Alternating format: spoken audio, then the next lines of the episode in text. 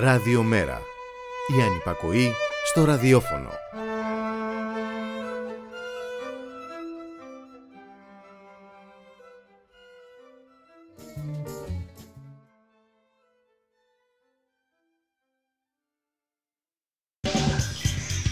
Μεταβάσεις. Η εκπομπή κίνησης ιδεών του Κέντρου Μετακαπιταλιστικού Πολιτισμού.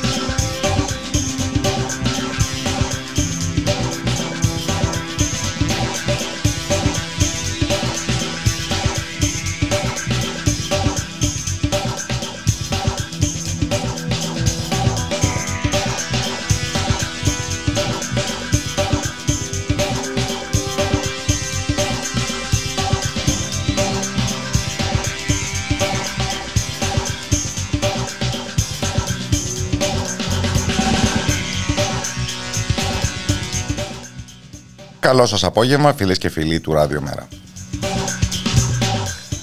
Κώστας Ράπτη στα μικρόφωνα, Γιώργος Νομικός στη ρύθμιση του ήχου.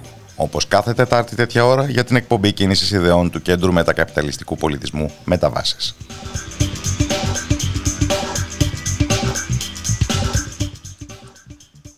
Και προφανώς όλα γίνονται μόνο και μόνο για να μας διασκεδάζουν, αφού τίποτα δεν έχει νόημα. Μια πρόσωψη όλα ή ένα είδωλο του ειδόλου. Γιατί είναι να αναρωτιέται κανείς λόγου χάρη τι νόημα έχει το γεγονός ότι στην Γερμανία υπάρχει ένα κόμμα αρκετά παλαιό πια και μάλιστα συγκυβερνών το οποίο λέγεται κόμμα των Πρασίνων. Το κόμμα αυτό, θυμίζω, γεννήθηκε μέσα από δύο κινήματα. Το αντιπολεμικό και το περιβαλλοντικό.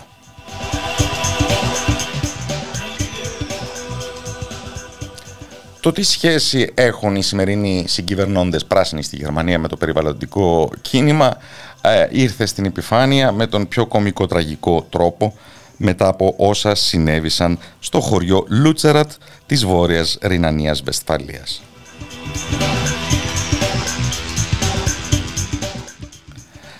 Το χωριό βρίσκεται στο πεδίο εξόριξης λιγνή την Gartzweiler 2 και ανήκει στην εταιρεία RWE.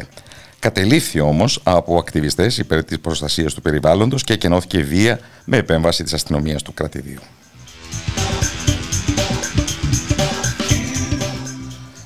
Όταν οι εν λόγω αστυνομικοί δεν παγιδεύονταν μέσα στη λασπουριά του τοπίου γιατί είδαμε και σχετικά memes.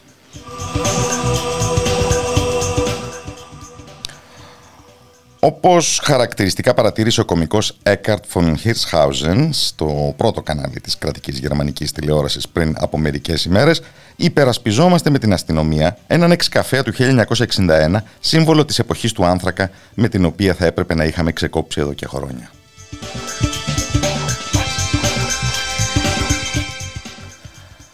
Αυτά σε ό,τι αφορά το περιβάλλον και την πράσινη μετάβαση. Γιατί βέβαια αν συζητάμε για τις σχέσεις των πρασίνων με το αντιπολεμικό κίνημα από το οποίο κάποτε γεννήθηκαν, εδώ είναι να βάζει κανείς τρανταχτά τα γέλια.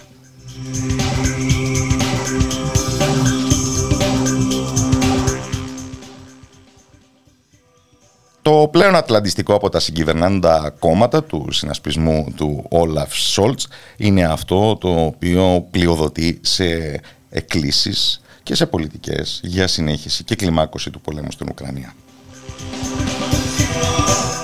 Σε σημείο ώστε ακόμα και πολλοί καθεστωτικές φιγούρες όπως ο στρατηγός εν αποστρατεία ΦΑΤ ο οποίος κάποτε ήταν στέλεχος της καγκελαρίας, ο σύνδεσμος της Άγγελα Μέρκελ με το στρατό να θεωρεί ότι και δεν είναι καθόλου ε, μα καθόλου αντιατλαντιστής να θεωρεί ότι θα χρειαστεί μια, κυβερνη... μια αλλαγή στον κυβερνητικό συνασπισμό με έξωση της κυρίας Μπέρμποκ από το Υπουργείο Εξωτερικών και προφανώς και του αρχηγού της, του συναρχηγού της, του κυρίου Χάμπεκ από το Υπουργείο Οικονομίας αν θέλουμε να συζητάμε για έναν έντιμο συμβιβασμό όπως και αν τον φαντάζεται κανείς και για έναν τερματισμό του πολέμου.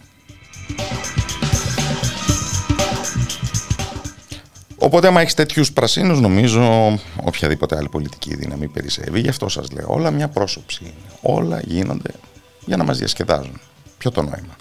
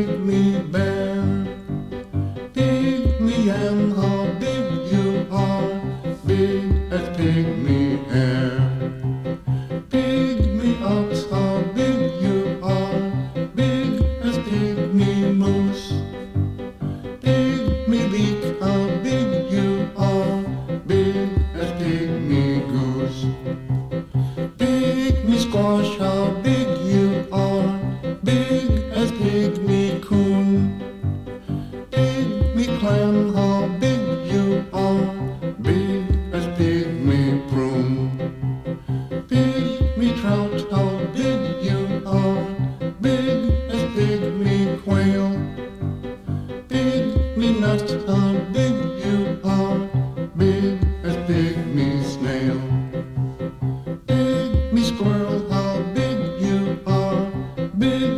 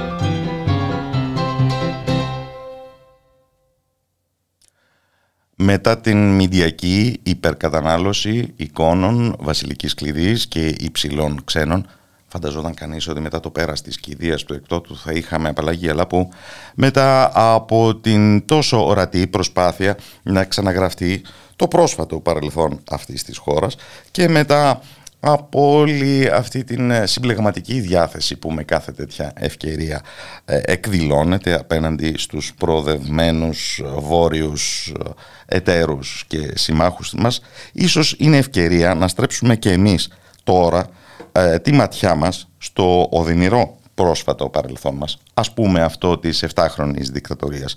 Αλλά και στην στάση που στήριξαν τα πιο τολμηρά και φωτισμένα πνεύματα της ε, Βόρειας Ευρώπης, μια στάση αλληλεγγύης προς τον αγώνα ενάντια στην ελληνική δικτατορία που κάποτε πήγε πολύ μακριά. Μας το αποτυπώνει όλο αυτό πολύ καλά η μαρτυρία του Άρνε Τρέχολτ, φυσιογνωμίας ούτως ή άλλως μυθιστορηματικής, η οποία περιλαμβάνεται στο βιβλίο «Ο Νορβηγός που πολέμησε τη Χούντα», που μόλις κυκλοφόρησε από τις εκδόσεις ψηφίδες, σε μετάφραση του Σωτήρη Σουλιώτη και εισαγωγή και επιμέλεια των ιστορικών Κώστη Κορνέτη και Νικόλα Μανιτάκη. Ο κύριος Μανιτάκης, καθηγητής Ιστορίας στο Καποδιστριακό Πανεπιστήμιο, είναι στην τηλεφωνική μας γραμμή και τον καλωσορίζω στην εκπομπή. Καλό απόγευμα από το Ράδιο Μέρα. Καλησπέρα, γεια χαρά. Άρνε Τρέχολντ, προφανώς οι συμπατριώτες μας πρώτη φορά ακούνε το όνομα. Ε, ναι, κοιτάξτε, ο Άρνε Τρέχολντ έχει ασχοληθεί, ε, ασχολήθηκε δηλαδή με την Ελλάδα, είχε μια πολύ ενεργός συμμετοχή στον αντιδικατορικό αγώνα και το 1969 εξέδωσε ένα βιβλίο για τον Παντελή το Μαρκετάκη. Ο Παντελής το Μαρκετάκη είναι ο, ο πιο αφιλεγόμενος από τους μάρτυρες που κατέθεσαν στο Συμβούλιο της Ευρώπης ε, τότε το 1968. Ε, και το βιβλίο αυτό βγήκε στα Να ανοίξουμε μια παρένθεση για την υπόθεση του Συμβουλίου της Ευρώπης. Ναι, σε ναι, ναι. επανάληψη λοιπόν, προηγουμένων. Ε, ναι. Ε, έχουμε την προσφυγή ενάντια στην Ελλάδα από τις σκανδιναβικές ε, χώρες ε, το Σεπτέμβριο του 1967. Η Ελλάδα είναι μέλος του Συμβουλίου της Ευρώπης ε, όπου την εγκαλούν για παραβίαση των βασικών ελευθεριών. Και η Ελλάδα έχει υπογράψει την Ευρωπαϊκή Σύμβαση των Δικαιωμάτων του Ανθρώπου. Και αργότερα, το 1968, το Μάρτιο, την εγκαλούν και για τη κρίση των βασανιστήριων. Και έχουμε τότε μια επιτροπή ε, που συγκροτείται και η οποία εξετάζει ε, τις, ε, αυτές τις κατηγορίες. Προσπαθεί δηλαδή να αποφανθεί κατά πόσο στηρίζονται ή όχι. Και απολύγει εν τέλει αυτό στην αποβολή ε, της Ελλάδας των συνταγματαρχών από το Συμβούλιο της Ευρώπης. Ακριβώς, ακριβώς. Το λέει το Δεκέμβριο του 1969 και καταλήγει. Με γνωστότερες όλων τις μαρτυρίες του Περικλή Κοροβέση και της Κίτης Αρσένη, σωστά; Ακριβώς. Ακριβώς, ακριβώς, ακριβώς. Υπάρχει όμως και ένας αμφιλεγόμενος μάρτυρας. Ναι, αυτός είναι ο Παντελής ο Μαρκετάκης, τον οποίο τον στέλνει η Χούντα ε, για να λάβει μέρος στις ακροάσεις που γίνονται τον Νοέμβριο του 1968. Τον στέλνει με δύο άλλους ψευδομάρτυρες να καταθέσουν δηλαδή ότι η Χούντα δεν ασκεί βασανιστήρια και ο Παντελής ο, ο, ο Μαρκετάκης ε, μαζί με τον ε, συνάδελφό του με τον οποίο είχαν πάει εκεί πέρα θα μεταστραφούν. Δηλαδή κάποια στιγμή θα έρθουν σε επαφή με κύκλους της αντίστασης, με κύκλους του Ανδρέα Παπανδρέου ε, και μέσα από το ξενοδοχείο, το οποίο θα είναι και το οποίο φρουρούνταν μάλιστα από, από, από αστυνομικούς ε, της ε, Χούντας, ε, θα μεταστραφούν, θα πάνε στην αντίσταση και θα πάνε τελικά να καταθέσουν εναντίον της Χούντας. Αυτή είναι η, η πρώτη φάση της ιστορίας ε, του Παντελή του Μαρκετάκη, ο οποίος αργότερα θα, θα φυγαδευτεί, θα φύγει, θα πάει ε, στο Όσλο, ε, θα το φεγαδεύσουν δηλαδή οι Νορβηγοί, θα μείνει εκεί ένα διάστημα, αλλά πολύ μικρό διάστημα και μετά θα κάνει μια μεταστροφή και θα πάει στην, ε, ε, στη Σουηδία, στη Στοκόλμη, θα πάει στην ελληνική πρεσβεία και θα αναιρέσει όλα τα προηγούμενα. Θα πει μάλιστα ότι τον είχαν απαγάγει, ε, τον είχαν απαγάγει και τη αντίσταση. Δηλαδή, διπλή στροφή λοιπόν. Διπλή στροφή, διπλή στροφή. Αυτό θα δημιουργήσει πάρα πολλά ερωτήματα. Θα κεντρήσει το ενδιαφέρον φυσικά της ευρωπαϊκής κοινής νόμης, θα δημιουργήσει ερωτήματα και στους Νορβηγούς και αυτό που προσπαθεί να κάνει ε, τότε ο Άρνε Τρέκολ είναι να εξηγήσει στους Νορβηγούς όλη αυτή την ιστορία. Πώς δηλαδή ο Παντελής ο Μαρκετάκης κάνει αυτή τη διπλή μεταστροφή. Ο Τρέχολ τότε είναι δημοσιογράφος. Αργότερα θα γινόταν και υφυπουργός ναι. ναυτιλίας, σωστά; Ακριβώς, ακριβώς, ακριβώς. Και τι το νέο συνεισφέρει στην εικόνα που έχουμε για την ε, ευρωπαϊκή αλληλεγγύη προς, την, ε, προς τον αντιδικτατορικό αγώνα, η μαρτύρια του Τρέχολτ. Λοιπόν, έχουμε δύο, ε, το βιβλίο έχει δύο σκέλη. Το ένα είναι η μετάφραση του βιβλίου που είχε γράψει ο Τρέχολ ε, για τον Παντελή το Μαρκετάκη. Οπότε μας φωτίζει όλες αυτές τις διαδικασίες, τις ακροάσεις των μαρτύρων, την ιστορία του Μαρκετάκη, όλο αυτό που έγινε στο Στρασβούργο. Το φωτίζει πάρα πολύ ωραία. Και το δεύτερο είναι γιατί του ζητήσαμε μετά να μην περιοριστούμε στη μετάφραση του βιβλίου του, αλλά να μας κάνει, να μας καταθέσει και τις εκτιμήσεις του. Και οπότε καταθέτει τα απομνημονεύματά του, θα λέγαμε, σε σχέση δηλαδή με την δραστηριοποίησή του στον αντιδικτατορικό αγώνα. Και αναφέρεται λοιπόν σε όλα αυτά, σε όλη τη δράση του. Η δράση του, η ανασχόλησή του με την Ελλάδα αρχίζει από το 1965. Από το 1966 δεν αρχίζει δηλαδή με τη Χούντα, έχει αρχίσει να ασχολείται ήδη πιο μπροστά και αυτό που έχει διαγείρει το ενδιαφέρον του είναι τα Ιουλιανά. Τα Ιουλιανά και το βασιλικό πραξικόπημα. Όπως και ο Μόουμ Κάμρε, που ήταν ένας ε, ε Δανός, ο οποίος και αυτός αρχίζει να ασχολείται από τότε. Άρα παρακολουθεί τις ελληνικές πολιτικές εξελίξεις και μετά είναι μέλος της Επιτροπής για τη Δημοκρατία, της Νορβηγικής Επιτροπής για τη Δημοκρατία στην Ελλάδα, της οποίας είναι και γραμματέας. Συμμετέχει λοιπόν πολύ ενεργά σε αυτή την, την επιτροπή, ε, η οποία παίρνει διάφορες, ε, αναλαμβάνει διάφορες δραστηριότητες για, να, για να προωθήσει τον αντιχουτικό αγώνα. Είναι μια εξαιρετικά δραστήρια επιτροπή και τα διηγείται λοιπόν όλα αυτά στις ενθυμίσεις του. Και νομίζω ότι αυτό που πρέπει ίσως να ξεχωρίσουμε από αυτές τις πρωτοβουλίες που ανέλαβε είναι η προσπάθεια που έγινε το 1970 με 1971 να συγκροτηθεί μια κυβέρνηση ή αν θέλετε ένα πλατή μέτωπο όλων των αντιστασιακών δυνάμεων. Από τον Βασιλιά μέχρι το, το, το ΚΚΕ, το ΠΑΜ, το, το ΠΑΚ κτλ. Είναι μια, μια πρωτοβουλία στην οποία αφιέρωσαν πάρα πολύ χρόνο ε, τότε οι Νορβηγοί μαζί με τους Δανούς επίσης ήρθαν σε επαφή με μεγάλες προσωπικότητες της αντίστασης, ε, συνάντησαν το, το βασιλιά στη Ρώμη, συνάντησαν το, το Μίκη το, το Θεοδωράκη, πολλές προσωπικότητε, πάρα πολλούς πολιτικούς. Έκαναν και ένα ταξίδι ακόμα και στην Ελλάδα, κάτω από τη μύτη δηλαδή της Χούντας, προσπάθησαν να έχουν σε επαφή τότε με τον Παναγιώτο Κανελόπουλο και τον το Γιώργο το Μαύρο για να φτιάξουν αυτή την κυβέρνηση Εθνικής Ενότητας, γιατί κατηγορούσαν πάρα πολύ. Εξόριστη κυβέρνηση Εθνικής Ενότητας προφανώς. Εξόριστη κυβέρνηση. Εξόριστη κυβέρνηση Εθνικής Ενότητας που σχεδίαζαν μάλιστα να, να τους φέρουν όλους μαζί, να πάνε σε κάποια από τα βουνά της Νορβηγίας και να κάνουν ένα πρόγραμμα και ένα κοινό πρόγραμμα, ένα πρόγραμμα κοινής δράσης. Να, να να δώσουν μια εικόνα ενότητας. Εδώ όμως είναι το πρωτότυπο στοιχείο. Γιατί τον αναλαμβάνει ναι. πρωτοβουλίες η κοινωνία των πολιτών στην Νορβηγία ή και σε άλλες ευρωπαϊκές ναι. χώρες. Ε, είναι κάτι με το οποίο είμαστε εξοικειωμένοι. Αυτού του τύπου όμως η κινητικότητα, στην οποία είναι πλάκη και ο Τρέχολντ, ναι. ε, ήταν μια ημιεπίσημη πρωτοβουλία. Ενέπλεκε δηλαδή τις νορβηγικές αρχές, σωστά; Ή τελούσε υπό τις ευλογίες τους. Ακριβώς. Γινόταν όμως πολύ διακριτικά. Δηλαδή δεν έπρεπε να φανεί αυτό. Μάλιστα τα χρηματοδοτούσαν τα συνδικάτα. Έπρεπε να γίνουν διάφορα ταξίδια. Γίνανε διάφορα ταξίδια. Τα χρηματοδοτούσαν τα συνδικάτα, τα χρηματοδοτούσαν διάφορες κοινοβουλευτικές επιτροπές. Δηλαδή αυτό που έκανε η Επιτροπή και είχε μια κυβερνητική στήριξη. Αλλά όλο αυτό που όπως καταλάβετε πρέπει να γίνει πάρα πολύ διακριτικά και να μην έχουμε σε ευθεία σύγκρουση με την, με την κυβέρνηση της Χούντας φυσικά. Τέτοιου τύπου αποστολές χρειάζονται εμπιστευτικότητα. Εξακολουθώ ωστόσο να απορώ γιατί από όλες τις ευρωπαϊκές ε, χώρες, συμπεριλαμβανομένων και άλλων που είναι ισχυρότερες ή που ναι. έχουν βαθύτερους ναι. ιστορικούς δεσμούς με την ναι. Ελλάδα, ναι. ήταν η Νορβηγία αυτή που το προχώρησε τόσο πολύ μέχρι του σημείου να ζυμώνει την ιδέα μιας εξόριστης κυβέρνησης Εθνικής Ενότητας της Ελλάδας.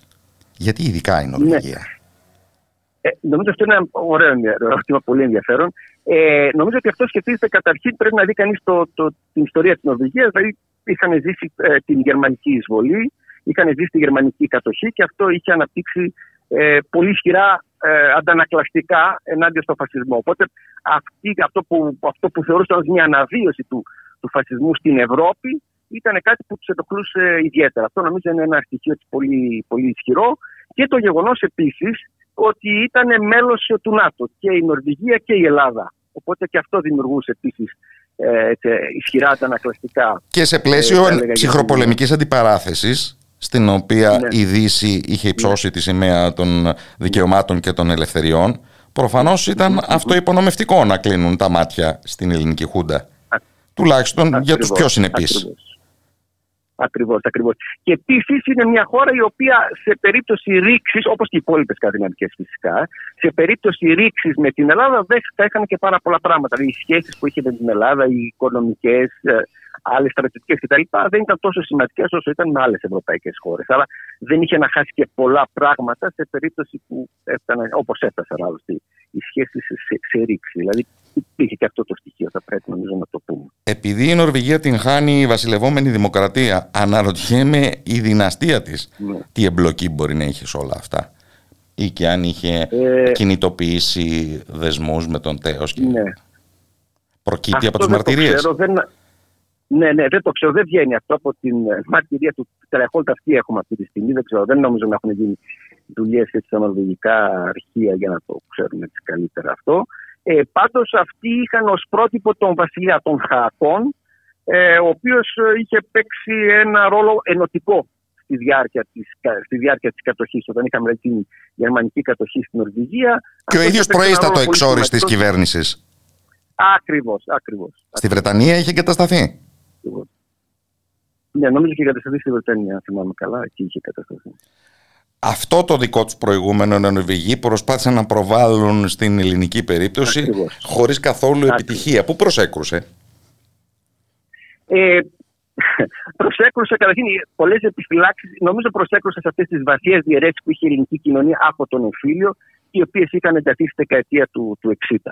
Ε, Αρκετές επιφυλάξεις είχε ο Ανδρέας Παπανδρέου. Μάλιστα, αυτό φαίνεται και από, αν διαβάσει κανείς τη Δημοκρατία, στο απόσπασμα μια επιστολή, στην οποία προσπαθεί να εξηγήσει ακριβώς στου οδηγούς τις επιφυλάξεις του. Επιφυλακτικός ήταν, ε, ως ένα βαθμό φαίνεται, διακριτικά πάλι και ο Κωνσταντίνος ε, Καραμαλής, γιατί ήθελε να παίξει έναν άλλο, έναν άλλο ρόλο. Όπως και έπαιξε.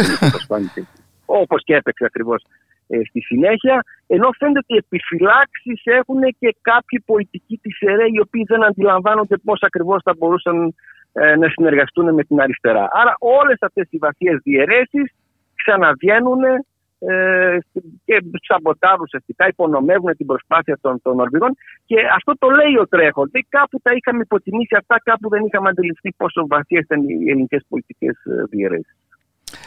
Ε, βιάστηκα να χαρακτηρίσω τον Τρέχολντ ε, μυθιστορηματική φυσιογνωμία. Τι άλλο θα έπρεπε να ξέρουμε για ναι. αυτόν και για τη μετέπειτα διαδρομή του; Ε, ο Τρέχολντ ε, όπως ακριβώς το είπατε πριν, ε, έπαιξε και ένα ρόλο αργότερα, όχι όταν ήταν δημοσιογράφος, αργότερα ε, συνεργάστηκε με τον Γεν Σέβενσεν, ε, ο οποίος ε, θα πρέπει εδώ να υποθεί ότι κρατέστηκε και αυτό υπέρ της υπόθεσης της Ελλάδας, υπέρ του δικτατορικού αγώνα και ήταν ο βασικός νομικός σύμβουλος στο Στρασβούργο εκείνη την περίοδο και όχι μόνο αυτό, δηλαδή είναι ένας άνθρωπος ο οποίος, παραδείγματος χάρη, συνέτρεξε την Αναστασία Τσίρκα, που ήταν μία από τις μάρτυρες εκείνης της περίοδου, η οποία ήταν έγκυος, είχε χάσει το παιδίτσο. Ο Τρέχολτ αργότερα, όταν έφυγε η, η Αναστασία Τσίρκα, τη δέχτηκε στο σπίτι του κτλ. Αυτό, λοιπόν, ο, ο, ο, ο Τρέχολτ ήταν στενός συνεργάτης του Γέννη Εύενσεν, ήταν υφυπουργό ναυτιλιακών υποθέσεων. Ε, και ε, στη δεκαετία του 80 ε, κατηγορήθηκε για κατασκοπία υπέρ των Σοβιετικών. Ενώ έχει ήδη θητεύσει και στην κυβέρνηση. Είχε θητεύσει και στην κυβέρνηση. Ως υφυπουργός ναυτιλιακών υποθέσεων και μετέπειτα προϊστάμενος τύπου στο Υπουργείο Εξωτερικών. Ναι. Ακριβώς. Είχε και αυτή τη δεύτερη θέση. Ε, και κατηγορήθηκε λοιπόν για συνεργασία με τους Σοβιετικούς, ε, καταδικάστηκε, φυλακίστηκε μέχρι το 1992, απελευθερώθηκε ε, για λόγους υγείας και μετά ακολούθησε μια δραστηριότητα επιχειρηματίας στην Κύπρο και τώρα ζει στη Ρωσία. Πάρα πολύ ενδιαφέρον. Ευχαριστώ θερμά τον καθηγητή ιστορίας στο Καποδιστριακό Πανεπιστήμιο Νικόλα Μανιτάκη. Καλό απόγευμα από το Ράδιο Μένα. Και εγώ ευχαριστώ πάρα πολύ για την ευκαιρία που μας έδωσε να παρουσιάσουμε το βιβλίο αυτό του τρέχου. Υπενθυμίζω, ο Νορβηγός που πολέμησε τη Χούντα, εκδόσεις ψηφίδες.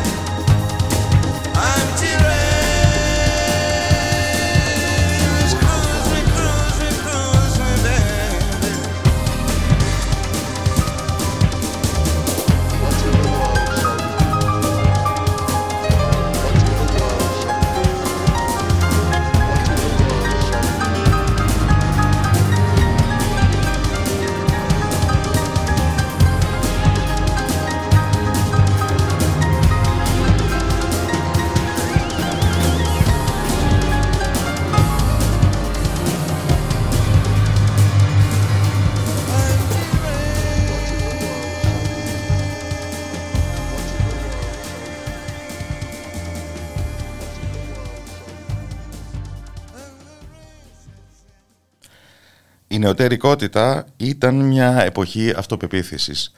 Οι φιλόσοφοι της στερέωσαν την εμπιστοσύνη μας στον ορθό λόγο, την ικανότητά μας να διερευνούμε τον κόσμο απαγκιστρωμένοι από αυθεντίες, ε, την ικανότητά μας να διατυπώνουμε ερωτήματα και να αμφισβητούμε. Ωστόσο, απορεί κανείς στους τωρινούς καιρούς σε ένα περιβάλλον που από πολλές απόψεις μοιάζει τόσο ανορθολογικό τι έχει απομείνει από όλη αυτή την κληρονομιά. Και το ερώτημα που είναι φιλοσοφικό, αλλά καθόλου φιλοσοφικό με τον τρόπο που το θέλει η τρέχουσα γλώσσα, δηλαδή αφηρημένο, έχει και σοβαρότατες κοινωνικές και πολιτικές επιπτώσεις. Ίσως είναι η καταλληλότερη στιγμή να ξαναδούμε ποια είναι η σχέση ανάμεσα στην ορθολογική γνώση και τα πάθη, αυτά που κατεξοχήν κινούν την ε, συλλογική δράση. Και αυτό ακριβώς αποτολμά ο καθηγητής φιλοσοφίας του Αριστοτέλειου Πανεπιστημίου Θεσσαλονίκης με το τελευταίο του βιβλίο που κυκλοφόρησε από τις εκδόσεις Πόλης και παρουσιάζεται την ερχόμενη Τετάρτη στις 7.30 στο βιβλίο βιβλιοπωλείο Κομπρέ της Οδού Διδότου με τίτλο «Γνώση και πάθος στην νεότερη φιλοσοφία». Ο συγγραφέας είναι στην τηλεφωνική μας γραμμή και τον καλωσορίζω στην εκπομπή. Καλό απόγευμα από το Ράδιο Μέρα. Γεια σας, ε, κύριε Ράπτη. Ε, καλησπέρα σε εσάς, τι ακροάτριες, του ακροατές. Ο ίδιος ο τίτλος του. Ναι. Ο ίδιος ο τίτλος του βιβλίου βάζει μια αντίστοιξη. Γνώση και πάθος. Ναι. Ε, είναι ένα βιβλίο ε, γνώση και πάθος στην νεότερη φιλοσοφία. Είναι ένα βιβλίο το οποίο έχει βέβαια κάποια χαρακτηριστικά επιστημονικά, είναι γραμμένο στο πλαίσιο ας πούμε της ε, ε διδασκαλίας μου και της ακαδημαϊκής μου δραστηριότητας στο Πανεπιστήμιο, αλλά και της ειδικότητάς μου που είναι η φιλοσοφία. Ωστόσο προσπάθησα να, είναι, να μπορεί να διαβαστεί από ένα ευρύ κοινό και να το κάνω κάπως ενδιαφέρον και να το φέρω και λίγο ως επίκαιρο θέμα στην εποχή μας. Και στην πραγματικότητα ξεκίνησα από τα όσα βλέπουμε γύρω μας και από το θέμα των θεωριών συνωμοσίας, με το θέμα του εμβολιασμού, των αντιεμβολιαστών κτλ. Και αναρωτιόμουν τι είναι τελικά η γνώση, η επιστήμη, πόσο έγκυρα είναι, πόσο γερά θεμελιωμένα και πόσο αμφισβητούνται από μέσα στην πολιτική δράση και μέσα στην πολιτική ζωή. Αυτή, γιατί όντως η, η γνώση δεν παράγεται σε ένα κενό μέσα σε μια γυάλα ας πούμε προστατευμένη, αλλά έχει να κάνει με κοινωνικές συνθήκες, με πολιτικές ε, εξελίξεις και πάντα και η επιστήμη και η γνώση επηρεάζεται από το περιβάλλον. Αν ε, μιλήσουμε ας πούμε για το θέμα των εμβολίων και τα λοιπά, πέρα από την επιστημονική ικανότητα των ομάδων, των γιατρών να, να αναπτύξουν γρήγορα εμβόλια για τον καινούριο αυτό κορονοϊό και να όντως με τον εμβολιασμό να προστατευτεί η κοινότητα και να ε, μειωθεί ας πούμε η θνησιμότητα και όλα αυτά.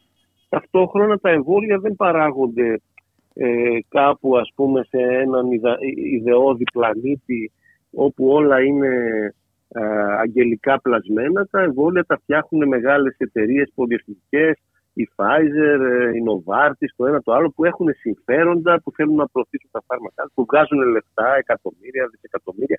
Άρα όλο αυτό δημιουργεί ένα έδαφος για να, υπάρξουν, ε, να υπάρχουν ερωτηματικά, αμφισβητήσεις και πολλοί κόσμος δυστυχώς να πέφτει έτσι εύκολα στις θεωρίες συνωμοσίας, που λένε δηλαδή ότι κάποιοι λίγοι ελέγχουν τα πάντα και όλα τα έχουν προαποφασισμένα, έφτιαξαν τον ιό, έφτιαξαν αυτό, έκαναν εκείνο, όλα είναι στημένα, όλα είναι ε, προαποφασισμένα. Αυτό δεν ισχύει βέβαια, αλλά ε, διαπιστώνουμε και τη δυσκολία της ορθολογικής γνώσης των επιχειρημάτων να αντιμετωπίσουν πολλές φορές αυτή την ανορθολογική ε, πεποίθηση πολλών συμπολιτών μας και πολλών ανθρώπων.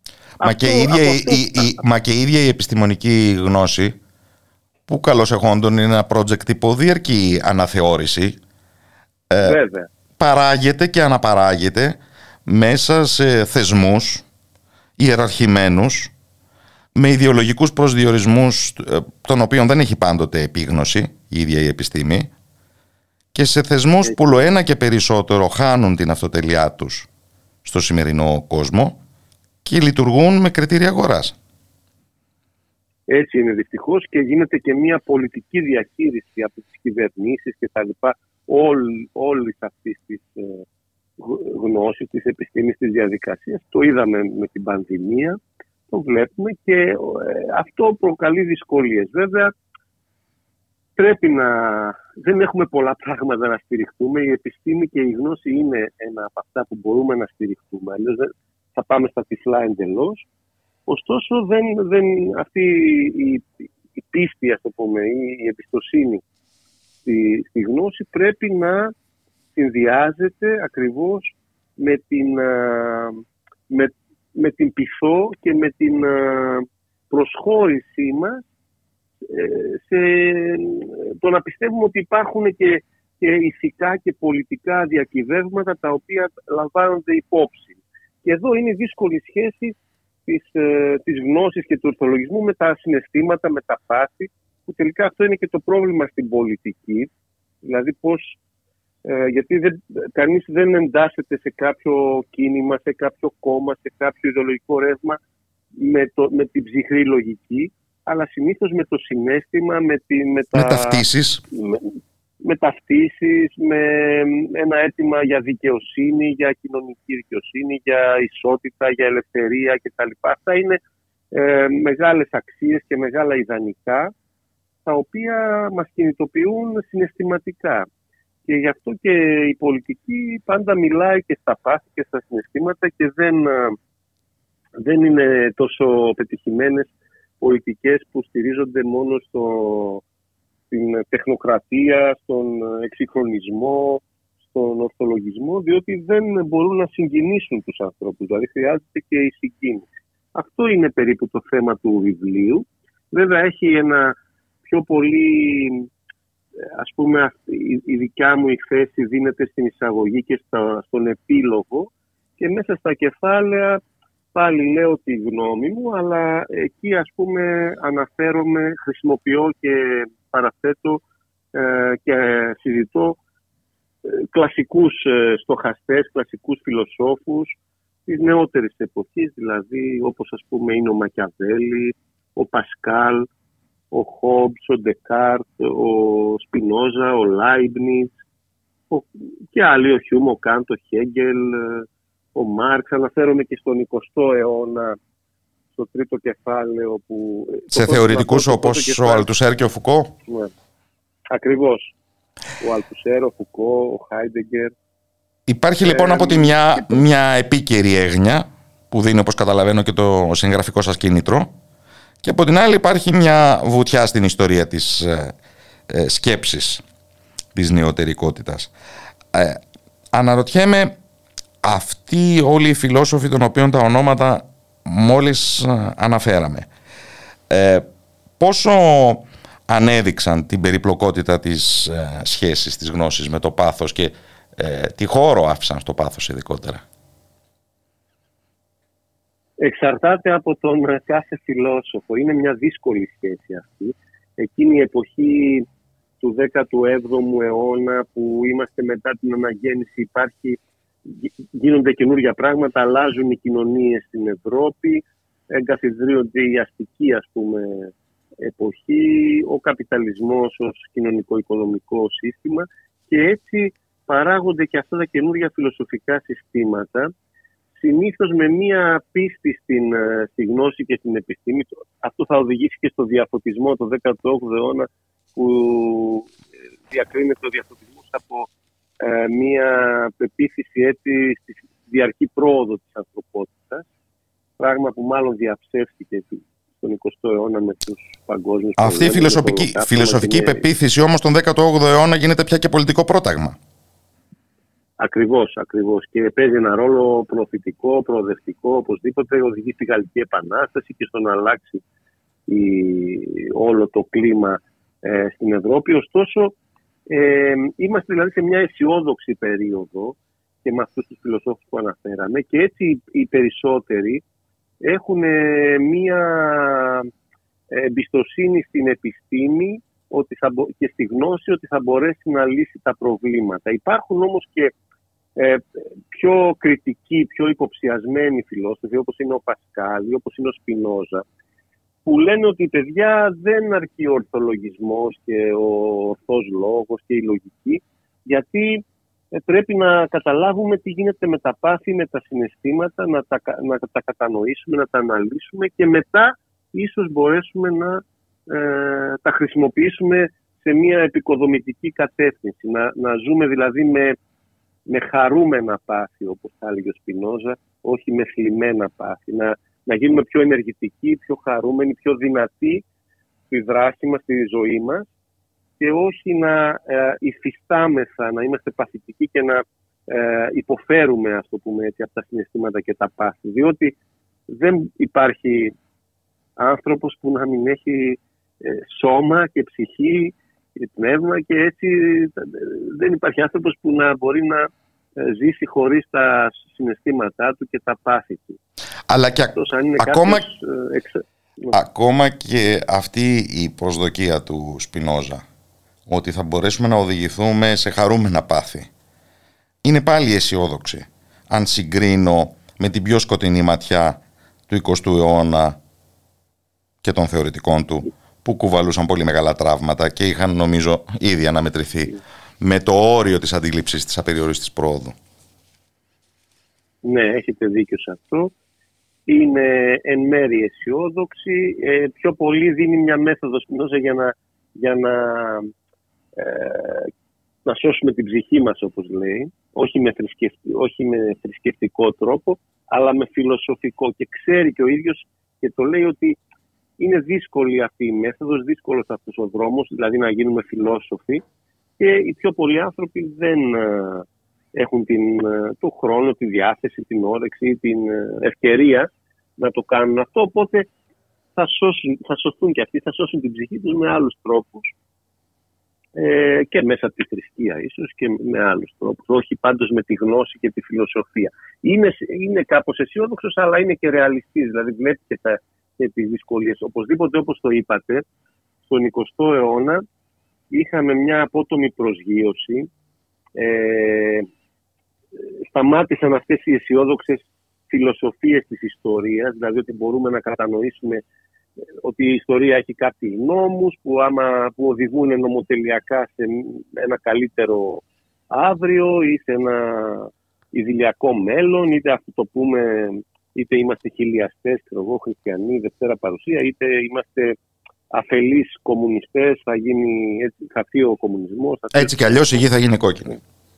Αυτό, αυτό ωραίο τραγούδι, αλλά ε, δυστυχώς είδαμε ότι ε, μπορεί η γη να γίνει και μαύρη και στην Ευρώπη σήμερα προωθούνται οι ιδέες, προχωρούν οι ιδέες οι ακροδεξιές, οι ρατσιστικές, οι εθνικιστικές. Δυστυχώς αυτή, είμαστε σε μια τέτοια ιστορική φάση που ελπίζω να μην διαρκέσει πολύ και να οι, οι προοδευτικές ιδέες να ξαναπάρουν το πάνω χέρι σε όλη την Ευρώπη και στην πατρίδα μας γιατί κινδυνεύουμε, πραγματικά είναι επικίνδυνες οι Και το ζήσαμε και στην Ελλάδα με τη Χρυσή Αυγή, με τους νεοναζί και με τη βία που φέρνει αυτό το πράγμα, με την καταστροφή, με το θάνατο.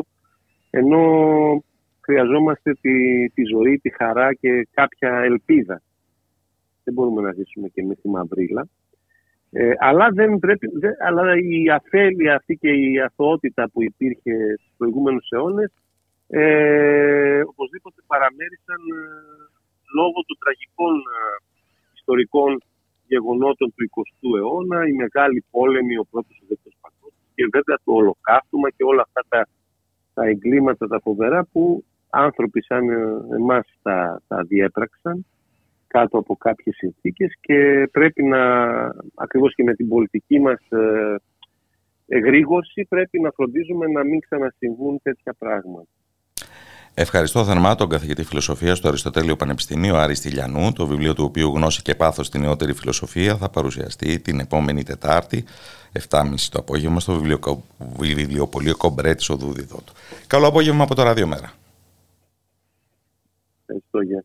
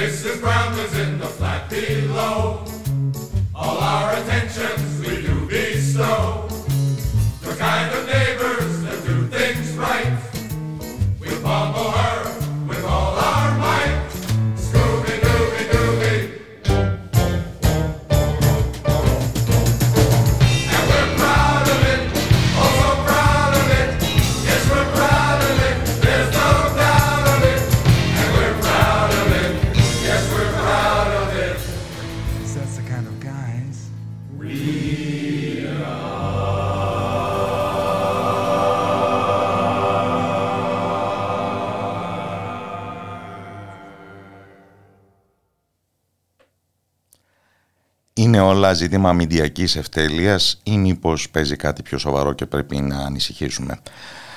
Στον πρόλογο της εκπομπής κάπως προκατέλαβα την απάντηση. Ο λόγος βέβαια για το πώς πλημμυρίσαμε στη μηντιακή σφαίρα από το βασιλικό φαντασιακό με την αφορμή της κηδείας του έκτοτου βασιλιά αλλά σαν να μην έφτανε αυτή είχε προηγηθεί και συνεχίζει ο ρημαγδός ειδήσεων και ψευδοειδήσεων σχετικά με την Βρετανική βασιλική οικογένεια λόγου χάρη. Ε, ποιος έμεινε αδιαπέραστος από το σύριαλ το σχετικό με τη Μέγκαν και το Χάρη και νομίζω ότι χρειάζεται να ρίξουμε μια πιο προσεκτική μάτια σε αυτό το σύμπτωμα οπότε αρρωγό μου καλό τη σκηνοθέτηδα Ζωή Μαυρουδή την οποία και καλώς ορίζω στην εκπομπή. Καλό απόγευμα από το Ραδιομέρα. Καλησπέρα. Να ανησυχήσουμε για την προσπάθεια ξαναγραψίματος της ιστορίας, να θεωρήσουμε ότι είναι η κυριαρχία του θεάματος που ερμηνεύει όλα αυτά τα φαινόμενα. Σαν να μην ήταν βέβαια και αυτή από μόνη της αρκούντος ανησυχητική. Ε, ναι, θα ήθελα να ξεκινήσω έτσι με μια έκκληση να ανησυχήσουμε. Από την άλλη μεριά έχω και την, ε, τη στεναχώρια του ότι δυστυχώς δεν υπάρχει κάποιος ε, αυτοεξόριστος ε, εντός εισαγωγικών αυτοεξόριστος πρίγκιπας της Ελλάδας για να μας δώσει περισσότερο κουτσομπολιά για το τι γίνεται τις τελευταίες μέρες εδώ. Υπάρχει δηλαδή και από την δική μου την πλευρά μια τάση να καταναλώνω ε, αυτά τα, αυτό το θέαμα και νομίζω ότι εκεί βρίσκεται λίγο και το μυστικό. Δηλαδή είναι ένα θέαμα το οποίο ακόμα και όταν θεωρούμε ότι βρίσκεται κάπου στο περιθώριο συντηρείται δια της, του lifestyle, ας πούμε, της κλειδής και φυσικά της ε, σαπνόπερας. Γιατί νομίζω ότι οι βασιλικές οικογένειες είναι μια, μια πολιτική σαπουνόπερα. Είναι έτσι ένα... Και με την έννοια αυτή των, των αμερικανικών show, δηλαδή είναι αυτό που κρατάει για δεκαετίες, είναι κάπως έτσι ανακουφιστικό να υπάρχει κάτι που μπορεί να το βλέπεις κάθε μέρα, να ξέρεις τι υπάρχει εκεί. Δηλαδή το δράμα εκεί είναι ότι εσύ θα πεθάνεις και αυτό θα συνεχίσει να παίζει. Μην ανησυχείς καθόλου. Ό,τι και να συμβεί στους χαρακτήρες, θα έρθουν άλλοι και άλλοι και άλλοι. The show must go ε, on. The show must go on και δυστυχώς συνεχίζεται και υπάρχουν αυτές τις πολύ ενδιαφέρουσες ε, ηρωνίες.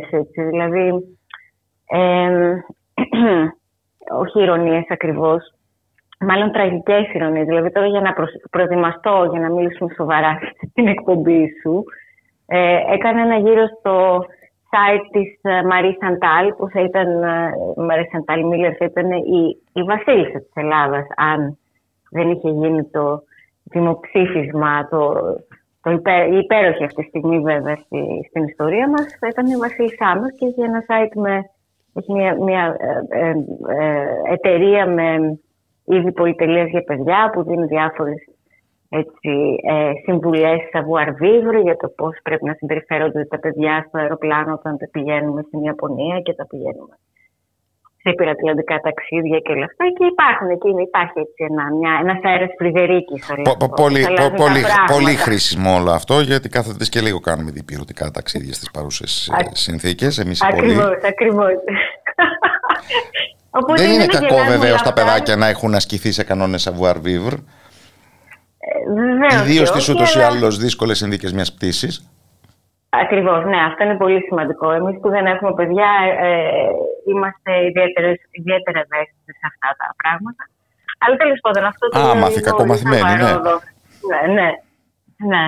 Ε, ναι, ο πατέρας της Μαρής Σαντάλ ήταν ο βασιλιάς των duty free. Ναι, μεταφορικά μιλώντας. Ναι, Αναζητήθηκε η επικύρωση του πλούτου και της ισχύως με ο λίγο μεσαιωνικό πεντιγκρί αυθεντικής μοναρχίας; Δεν ξέρω τώρα, αυτά είναι λίγο και προσωπικά κίνητρα. Προφανώς όταν μια οικογένεια έχει τα πάντα, ε, τα οποία ε, μπορεί να αγοράσει τα πάντα. Ε, ένα θέμα της λείπει.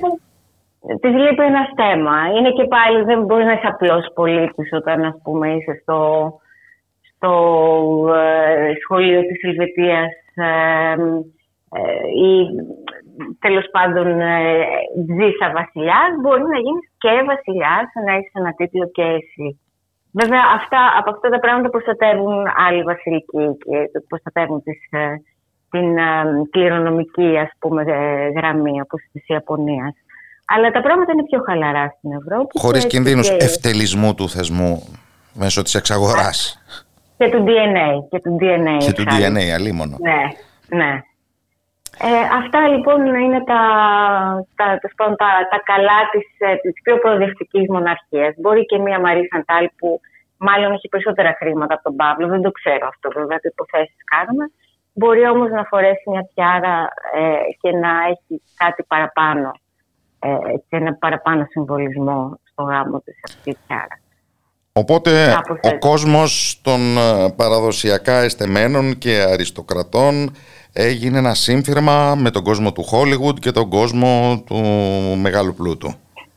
Μα ναι, αυτό δεν έγινε και νομίζω ότι ε, αυτό έτσι ήταν και η φυσική εξέλιξη της ίδιας της μοναρχίας στη σύγχρονη εποχή, δηλαδή ε, όλα αυτά που βλέπουμε και με τους... Ε, ε, άνοιξε μία πόρτα έτσι, με το Χάρη και την Μέγκαν στους ε, ε, εστεμένους οι οποίοι είναι, ας πούμε, είμαστε κι εμείς σαν και εσάς ή έχουμε μια, θέλουμε να, να έχουμε μια, ας πούμε, να προσφέρουμε, να είμαστε κοντά στο λαό, να έχουμε... Αλλά ταυτόχρονα υπάρχουν και τα Instagram και ένας τρόπος να επικοινωνούν, ε, ο οποίος ε, δεν μοιάζει καθόλου με αυτό το στριφνό, ας πούμε, και πιο σκηνοθετημένο.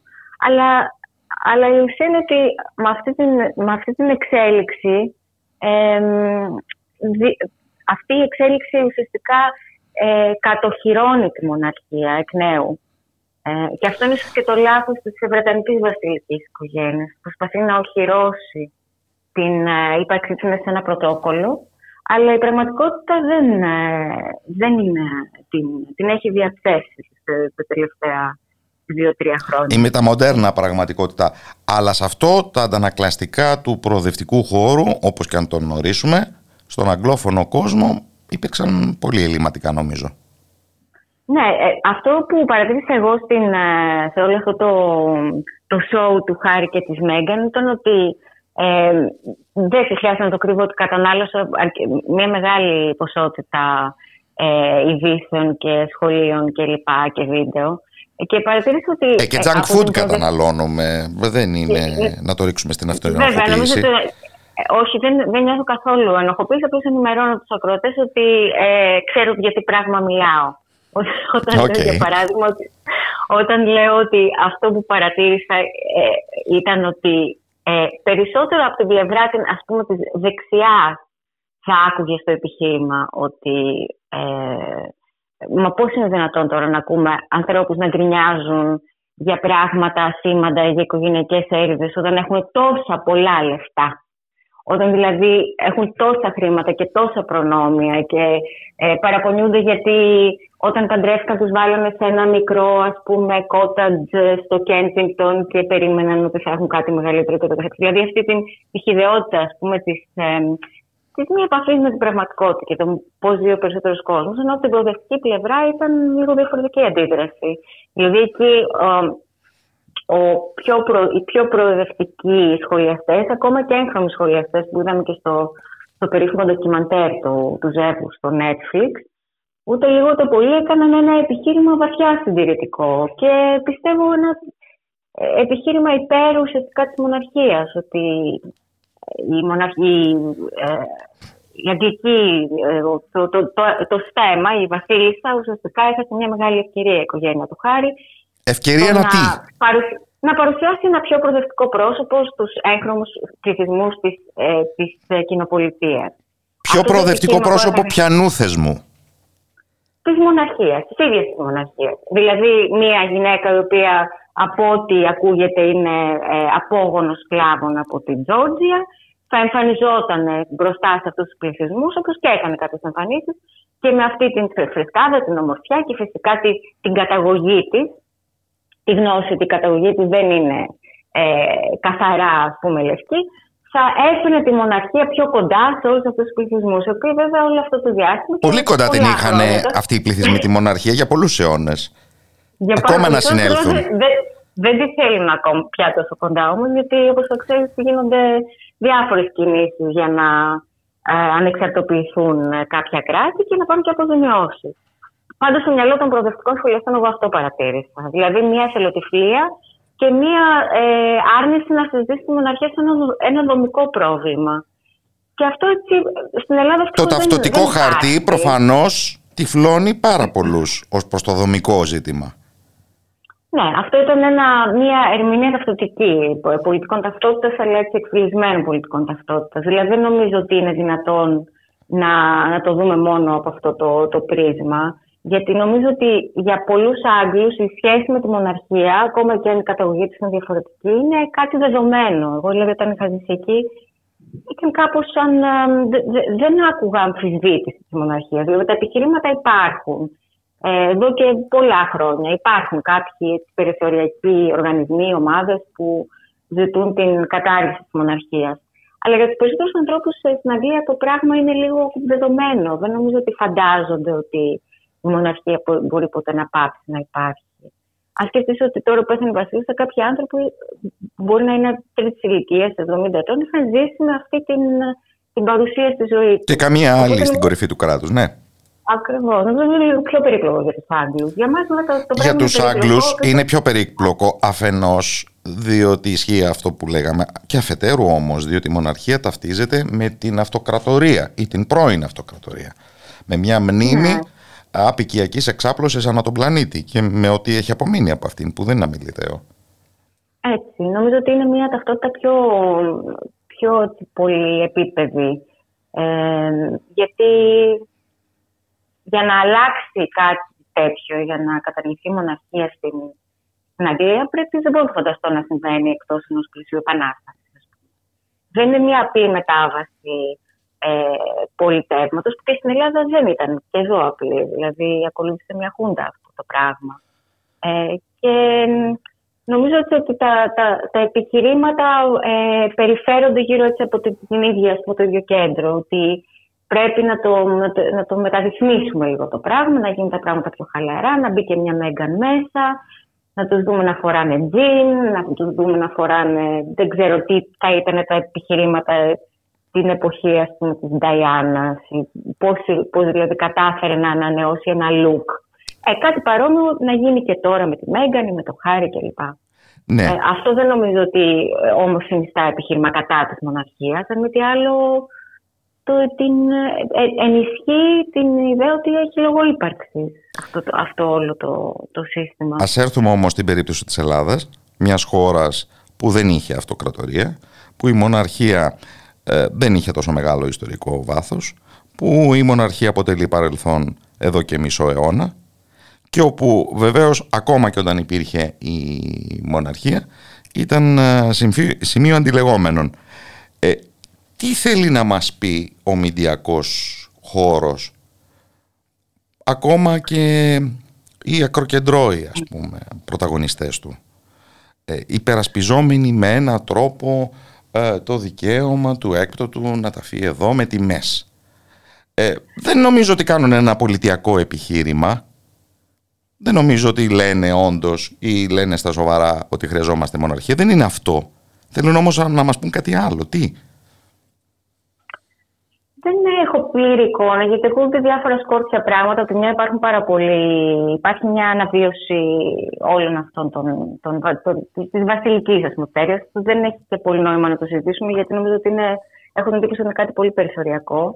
Υπάρχει πολύ σκληρή κριτική, υπάρχει ε, ιστοριογραφία αυτή τη στιγμή για την, ε, τη σπατάλη, την, ε, την παραβίαση ας πούμε, των, ε, ε, πολιτιακών αρχών από την οικογένεια. Πολύ σκληρά δηλαδή κείμενα βλέπω να, να εμφανίζονται και όχι μόνο από αριστερά μέσα. Δηλαδή.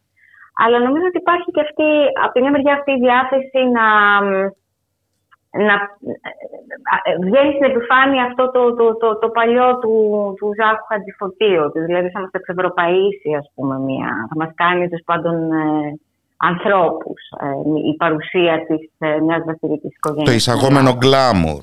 Ε, το λεγόμενο γκλάμουρ και το savoir vivre των παιδιών στα αεροπλάνα ή τέλος πάντων αυτή, αυτή, αυτή η εικόνα της, ε, ανθρώπων που είναι ευγενείς. Ότι είναι πραγματικά ευγενείς αυτοί οι άνθρωποι. Απ' την άλλη μεριά υπάρχουν κάποιες δράσεις όπως ε, ότι πρέπει να στο θάνατο πρέπει να στεκόμαστε απέναντι στο θάνατο με σεβασμό, ότι ήταν πολύ αξιοκρεπείς και ευγενικοί στη συμπεριφορά τους, ότι η Άννα Μαρία ήταν ας πούμε, ένα πρόσωπο πόνου, δηλαδή ότι ένας τρόπος να ε, εξανθρωπιστούν αυτές οι φιγούρες μέσα από το, το πένθος τους. Το οποίο σηκώνει πολλή συζήτηση. Δεν διαφωνώ ότι στο πένθος ε, ίσως κάποιοι νιώθουν άβολα να σαρκάσουν ή να, ε, να σατηρήσουν. Αλλά νομίζω ότι πρέπει να υπάρχει μια αντίσταση σε αυτό το πράγμα. Δηλαδή, ε, υπήρχε και μια πρόκληση σε όλο αυτό. Ε, υπάρχει μια πρόκληση στο να αιτήσει, ας πούμε, δημοσία δαπάνη την κηδεία του πατέρα σου. Νομίζω αυτό έρχεται και συναντιέται με κάτι που υπήρχε ε, πριν αφήσει ο έκτοτος στον μάτιο του του κόσμου. Δηλαδή το, το μίσος τελικά που εκπορεύεται από τόσες μεριές για τη μεταπολίτευση και τις κατακτήσεις της σε ό,τι αφορά τη θέση των πληβίων. Ναι, συμφωνώ πολύ ότι αυτό θα ένιωθε και νομίζω ότι φαινόταν αυτό έτσι λίγο πολύ και στις συνεντεύξεις του. Και είδα μια συνέντευξη στην Κυπριακή τηλεόραση σχετικά πρόσφατα που φάνηκε να προσπαθεί να το υποβαθμίσει το θέμα του τίτλου του. Ότι ε, με λέτε Βασιλιά, όπως λέτε κάποιον υπουργό, παρότι δεν είναι εκτός χαρτοφυλακή κλπ. Αλλά αυτό νομίζω ότι δεν, δεν υπάρχει καμία. Συμφωνώ απολύτω με αυτό που, που λες, ότι ε, υπάρχει, υπήρχε αυτό το μίσος, η αίσθηση ότι είχε αδικηθεί ότι ήταν εξόριστος, ότι η χώρα, η χώρα του είναι η Ελλάδα κλπ. κλπ. Αλλά νομίζω και η νοσταλγία η δική μας για το, το πολιτικό κλίμα της εποχής που τον, τον καθαίρεσε και αυτή είναι η νοσταλγία που πρέπει λίγο να την επεξεργαστούμε. Ας μείνουμε σε αυτό. Ναι, ναι. Ευχαριστώ θερμά την σκηνοθέτηδα Ζωή Μαυρουδή. Καλό απόγευμα από το Ράδιο Μέρα. Επίσης.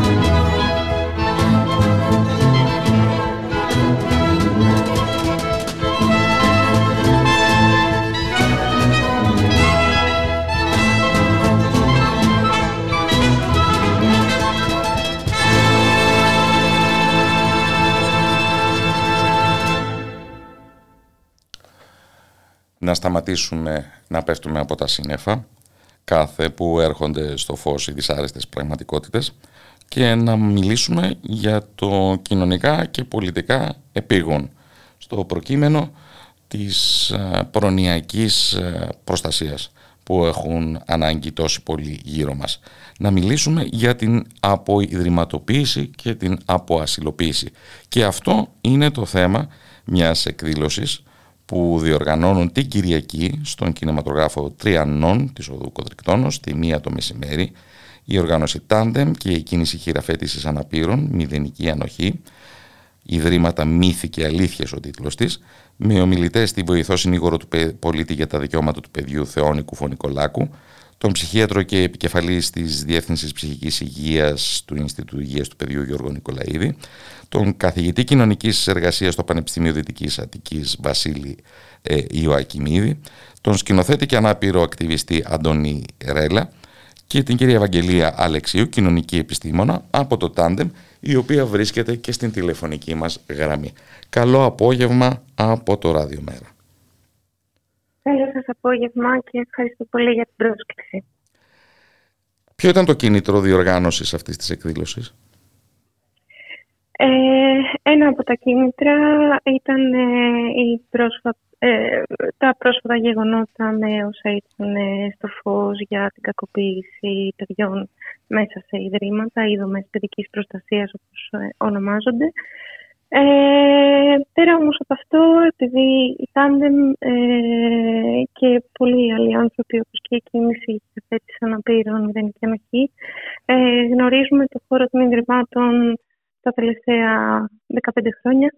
Ε, ξέρουμε ότι η κακοποίηση δεν αφορά ε, στο προσωπικό φροντίδα ή στους ανθρώπους που διαχειρίζονται ε, τα ιδρύματα της χώρας ή τις δομές παιδικής προστασίας είναι συστημική ε, και προκύπτει από το γεγονός ότι τα παιδιά που ε, ζουν εκεί μέσα ε, δεν μπορούν να έχουν εξατομικευμένη φροντίδα και δεν μπορούν να έχουν τη φροντίδα που δικαιούται κάθε παιδί μέσα σε ένα οικογενειακό περιβάλλον. Με άλλα λόγια, δεν είναι ερώτημα ενοχοποίησης κάποιων προσώπων, δεν είναι ερώτημα δυσλειτουργίας, δεν είναι ερώτημα συνωμοσιολογικών ε, σεναρίων.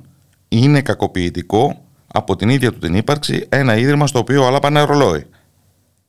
Ακριβώς. Δεν υπάρχουν καλά ιδρύματα όσο και να τα ωρεοποιήσουμε, όσο και να τα βάψουμε, να του βάλουμε ωραία χρώματα, όμορφα έτυπλα, καλούς ανθρώπους να φροντίζουν τα παιδιά ή να τα διοικούν άψογα.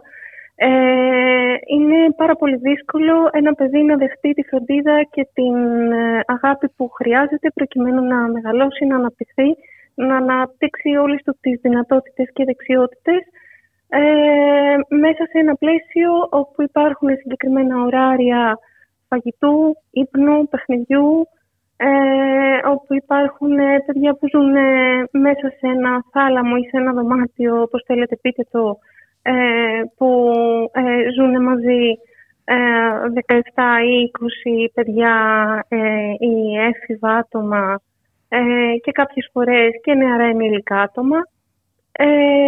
είναι νομίζω αυτονόητο ότι δεν μπορούν να αναπτύξουν όλες, του, όλες τους τις δυνατότητες και δεξιότητες προκειμένου να μπορούν να έχουν τη ζωή που ονειρεύονται ως ενήλικα άτομα όταν βγουν από το Ίδρυμα. Μέχρι τώρα και με αφορμή τις επίκαιρες ε, ε, υποθέσεις που γνωρίζουμε η δημόσια συζήτηση είχε να κάνει κυρίως με παιδιά ή εφήβους που έχουν ανάγκη προνοιακών ε, υπηρεσιών για κοινωνικούς λόγους. Πόσο περιπλέκεται η εικόνα όταν μπαίνει στη μέση η αναπηρία; Ε, γίνεται ακόμα πιο δύσκολο το εγχείρημα καθώς ε, τα ανάπηρα παιδιά που περιθάλπονται, όπως ήθιστε να λέγεται, μέσα στα ιδρύματα ή ε, ε, πηγαίνουν εκεί για να αποκατασταθούν οι, οι βλάβες τους, σίγουρα χρειάζονται ακόμα πιο εξατομικευμένη φροντίδα, χρειάζονται μεγαλύτερη υποστήριξη ε, πράγμα το οποίο δεν μπορεί να γίνει ε, με το προσωπικό φροντίδας ή το θεραπευτικό προσωπικό που υπάρχει σε, σε αυτού του τύπου τα ιδρύματα, καθώς δεν επαρκούν οι άνθρωποι αυτοί για να μπορέσουν να προσφέρουν τις υπηρεσίες τους ε, στο μέγιστο δυνατό. Ε, συνεπώς, ε, τα ιδρύματα καταλήγουν αντί για αποκατάσταση και αποθεραπεία να κάνουν ακόμα μεγαλύτερες τις βλάβες, να τις εντείνουν και τελικά ε, κάποιες φορές να αναπηροποιούν ανθρώπους που έχουν βλάβες ενώ θα μπορούσαν, αν ζούσαν στις οικογένειές τους με υποστήριξη και με κοινοτικές δομές όπου μπορούσαν να έχουν κατάλληλη παρέμβαση ε, με όποιο τρόπο, ε, να αναπτυχθούν, να βελτιώσουν τις δεξιότητές τους και να καταφέρουν να ε, μπορέσουν να αυτονομηθούν και να αναπτύξουν όλο τους το δυναμικό. Να καταγγείλουμε την, την ιδρυματοποίηση. Πώς όμως μπορούμε να χαρτογραφήσουμε την πορεία από ιδρυματοποίησης; Τι είναι αυτό που μπορεί να γίνει άμεσα και τι μεσοπρόθεσμα; Είναι ένα δύσκολο εγχείρημα νομίζω. Ε, έχει γίνει σε άλλες χώρες. Ε, όχι τέλεια ε, σε όλες, αλλά μπορεί να γίνει.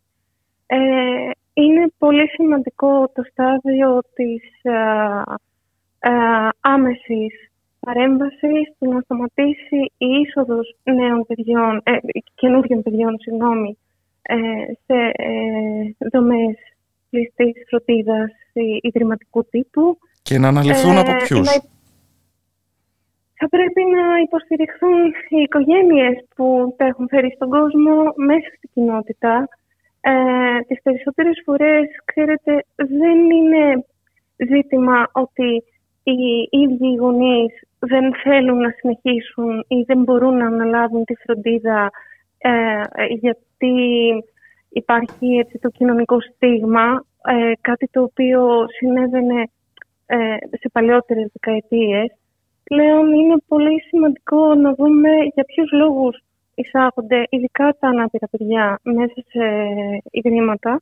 Ε, και συνήθως οι λόγοι είναι ότι δεν ε, έχουν τη δυνατότητα ε, είτε την οικονομική είτε δεν μπορούν να δουν γραφειοκρατικά δεν έχουν υποστήριξη για να μπορέσουν να πάρουν ε, είτε τις θεραπείες που ε, χρειάζονται τα παιδιά τους είτε κάποια επιδόματα που μπορούν να βγάλουν είτε άλλου είδους υποστήριξη που μπορούν να έχουν ε, και αυτό οδηγεί σε μια μόνιμη πάλι των οικογενειών σε αυτό το σύστημα μέχρι που η καθημερινότητα ε, δεν τους βοηθά. Μέχρι που καταθέτουν τα όπλα. Μιλάμε λοιπόν για ένα προφανές πολιτικό επίδικο την ώρα που η πολιτική εξουσία α, μας μοιράζει αφιδώς καλά λόγια και πνεύμα κατανόησης. Ναι, θα πρέπει να το δούμε αυτό ε, πώς μπορεί να, να αλλάξει γιατί όσο όσο συνεχίζουμε να βιώνουμε αυτή την κατάσταση κοινωνικά και οικονομικά, ε, σίγουρα ναι μεν μπορεί άμεσα να μπορούν να αλλάξουν μέρος όπου κατοικούν κάποια από τα παιδιά που ζουν τώρα σε ιδρύματα, αλλά σίγουρα δεν θα σταματήσει η εισρωή και άλλων και άλλων και άλλων. Και με αυτόν τον τρόπο δεν πρόκειται να αλλάξει αυτή η διαδικασία της ιδρυματοποίησης. Η τελευταία μου ερώτηση αφορά την ε, ίδια την ιστορία της Tandem και ειδικότερα θα ήθελα και κάποιες πληροφορίες για την ταινία μικρού μήκους «Έχω κάτι να πω» που δημιουργήθηκε από την ομάδα σας και τον Κωνσταντίνο Τούντα και θα προβληθεί στην εκδήλωση της Κυριακής στο Τριανόν στη μία το μεσημέρι. Ναι. Ε, η Tandem δημιουργήθηκε το 2007 ε, ως κοινωνικό πρόσωπο. Ε, είναι αυτή η κερδοσκοπική εταιρεία. Ε, η κύρια δράση της είναι μέσα στο πρώην Παβούλας. Ε, είμαστε μια εθελοντική ομάδα στη, στη βάση μας.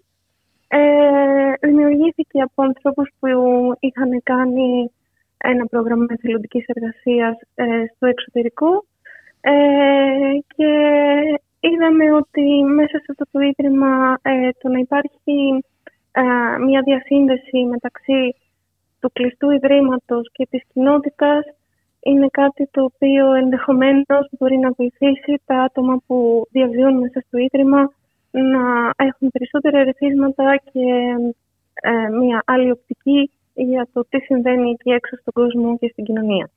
Ε, οπότε ε, ένα από τα ζητήματα που μόνιμα προκύπτει είναι ότι τα ανάπηρα άτομα που ζουν μέσα σε ιδρύματα συνήθως δεν έχουν φωνή και δεν μπορούν να εισακουστούν ε, στην ε, κοινωνία.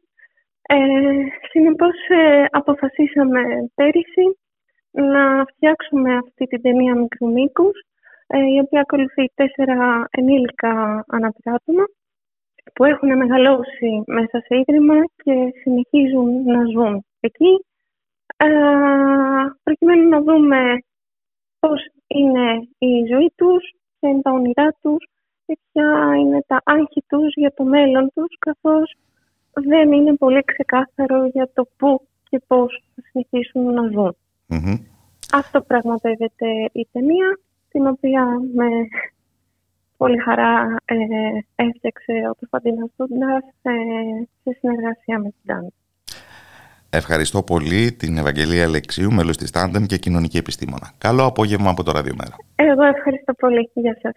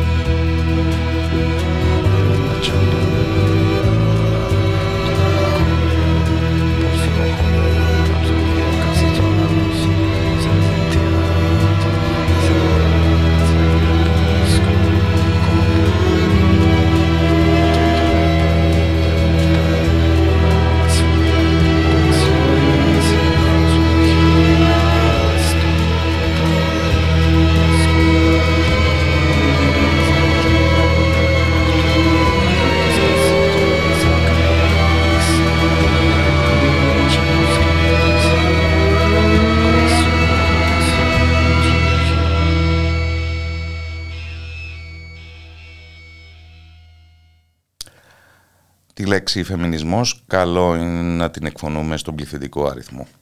Γιατί είναι πολλοί οι φεμινισμοί και επήγει πάντοτε η ανάγκη να ενισχυθεί η κριτική και μαρξιστική φεμινιστική θεωρία για το φύλλο και την σεξουαλικότητα. Αυτό ακριβώς είναι το αντικείμενο ενός βιβλίου που μόλις κυκλοφόρησε από την εκδοτική ομάδα του «Εκτός γραμμής» γενιάζοντας την μόβ σειρά της το βιβλίο «Φεμινισμός για το 99% Μανιφέστο» των Τσίντσια Ρούτσα, Τίθη Μπατατσάρια και Νάνσι Φρέιζερ. Βιβλίο το οποίο θα παρουσιαστεί την ερχόμενη Παρασκευή στις 6.30 το απόγευμα στο Αμφιθέατρο Παπαρηγοπούλου της Νομικής Σχολής με ομιλήτρες της Άντζελα Δημητρακάκη, Αλίκη Κωσυφολόγλου, Δέσποινα Παρασκευά Βελουδογιάννη και Κατερίνα Σεργίδου, ε, ερευνήτρια σπουδών φύλου και φεμινισμού στο Πανεπιστήμιο της χώρας των Βάσκων και στο Πάντιο Πανεπιστήμιο, την οποία και καλωσορίζω στην εκπομπή. Καλό απόγευμα από το Ράδιο Μέρα. Καλησπέρα και ευχαριστώ πάρα πολύ για την πρόσκληση, Κώστα. Μανιφέστα δεν βλέπουμε να κυκλοφορούν πολλά στις μέρες μας και μάλλον τα έχουμε ανάγκη. Τα έχουμε ανάγκη και τα περιμέναμε πάρα πολύ. Ε, η έκδοση αυτού του μανιφέστου είναι ένα πραγματικά εξαιρετικό νέο, ε, το οποίο βγήκε, γεννήθηκε μέσα από τη φωτιά του, των φεμινιστικών κινημάτων, των πολλών φεμινισμών που, που έλεγες πριν. Ε, και είναι και μια πραγματικά ιστορική έκδοση, μια έκδοση αναφοράς ε, για το φεμινισμό και τον αντικαπιταλισμό. Ε, να, να, να, πούμε εξ αρχής ότι ε, το κείμενο έχει μεταφραστεί από τον Γιώργο Καλαμπόκα και την Αφροδίτη Χριστοδουλάκου και η ίδια η μετάφραση, έτσι θέλω να το πω εξ αρχής, είναι εξαιρετική και σας παραπέμπω και στο σημείωμα της μετάφρασης στο τέλος. Καλό να φτάνει τα λέμε, γιατί πολλές φορές και αυτή η εργασία έχει σημασία να, να ορατοποιείται. Είναι και αυτός. Μένει εμφανή, ναι. Ακριβώς. Ε, έχουμε λοιπόν ε, μια εξαιρετική έκδοση. Ε, κυκλοφορεί για πρώτη φορά στην αγγλική γλώσσα το 2019 από τις εκδόσεις Βέρσο. Ε, γράφτηκε... Εκδόσεις Βέρσο, να ανοίξω μια παρένθεση, που σχετίζονται με την ιστορική επιθεώρηση της Βρετανικής Αριστεράς, την New Left Review. Ακριβώς, New Left Review.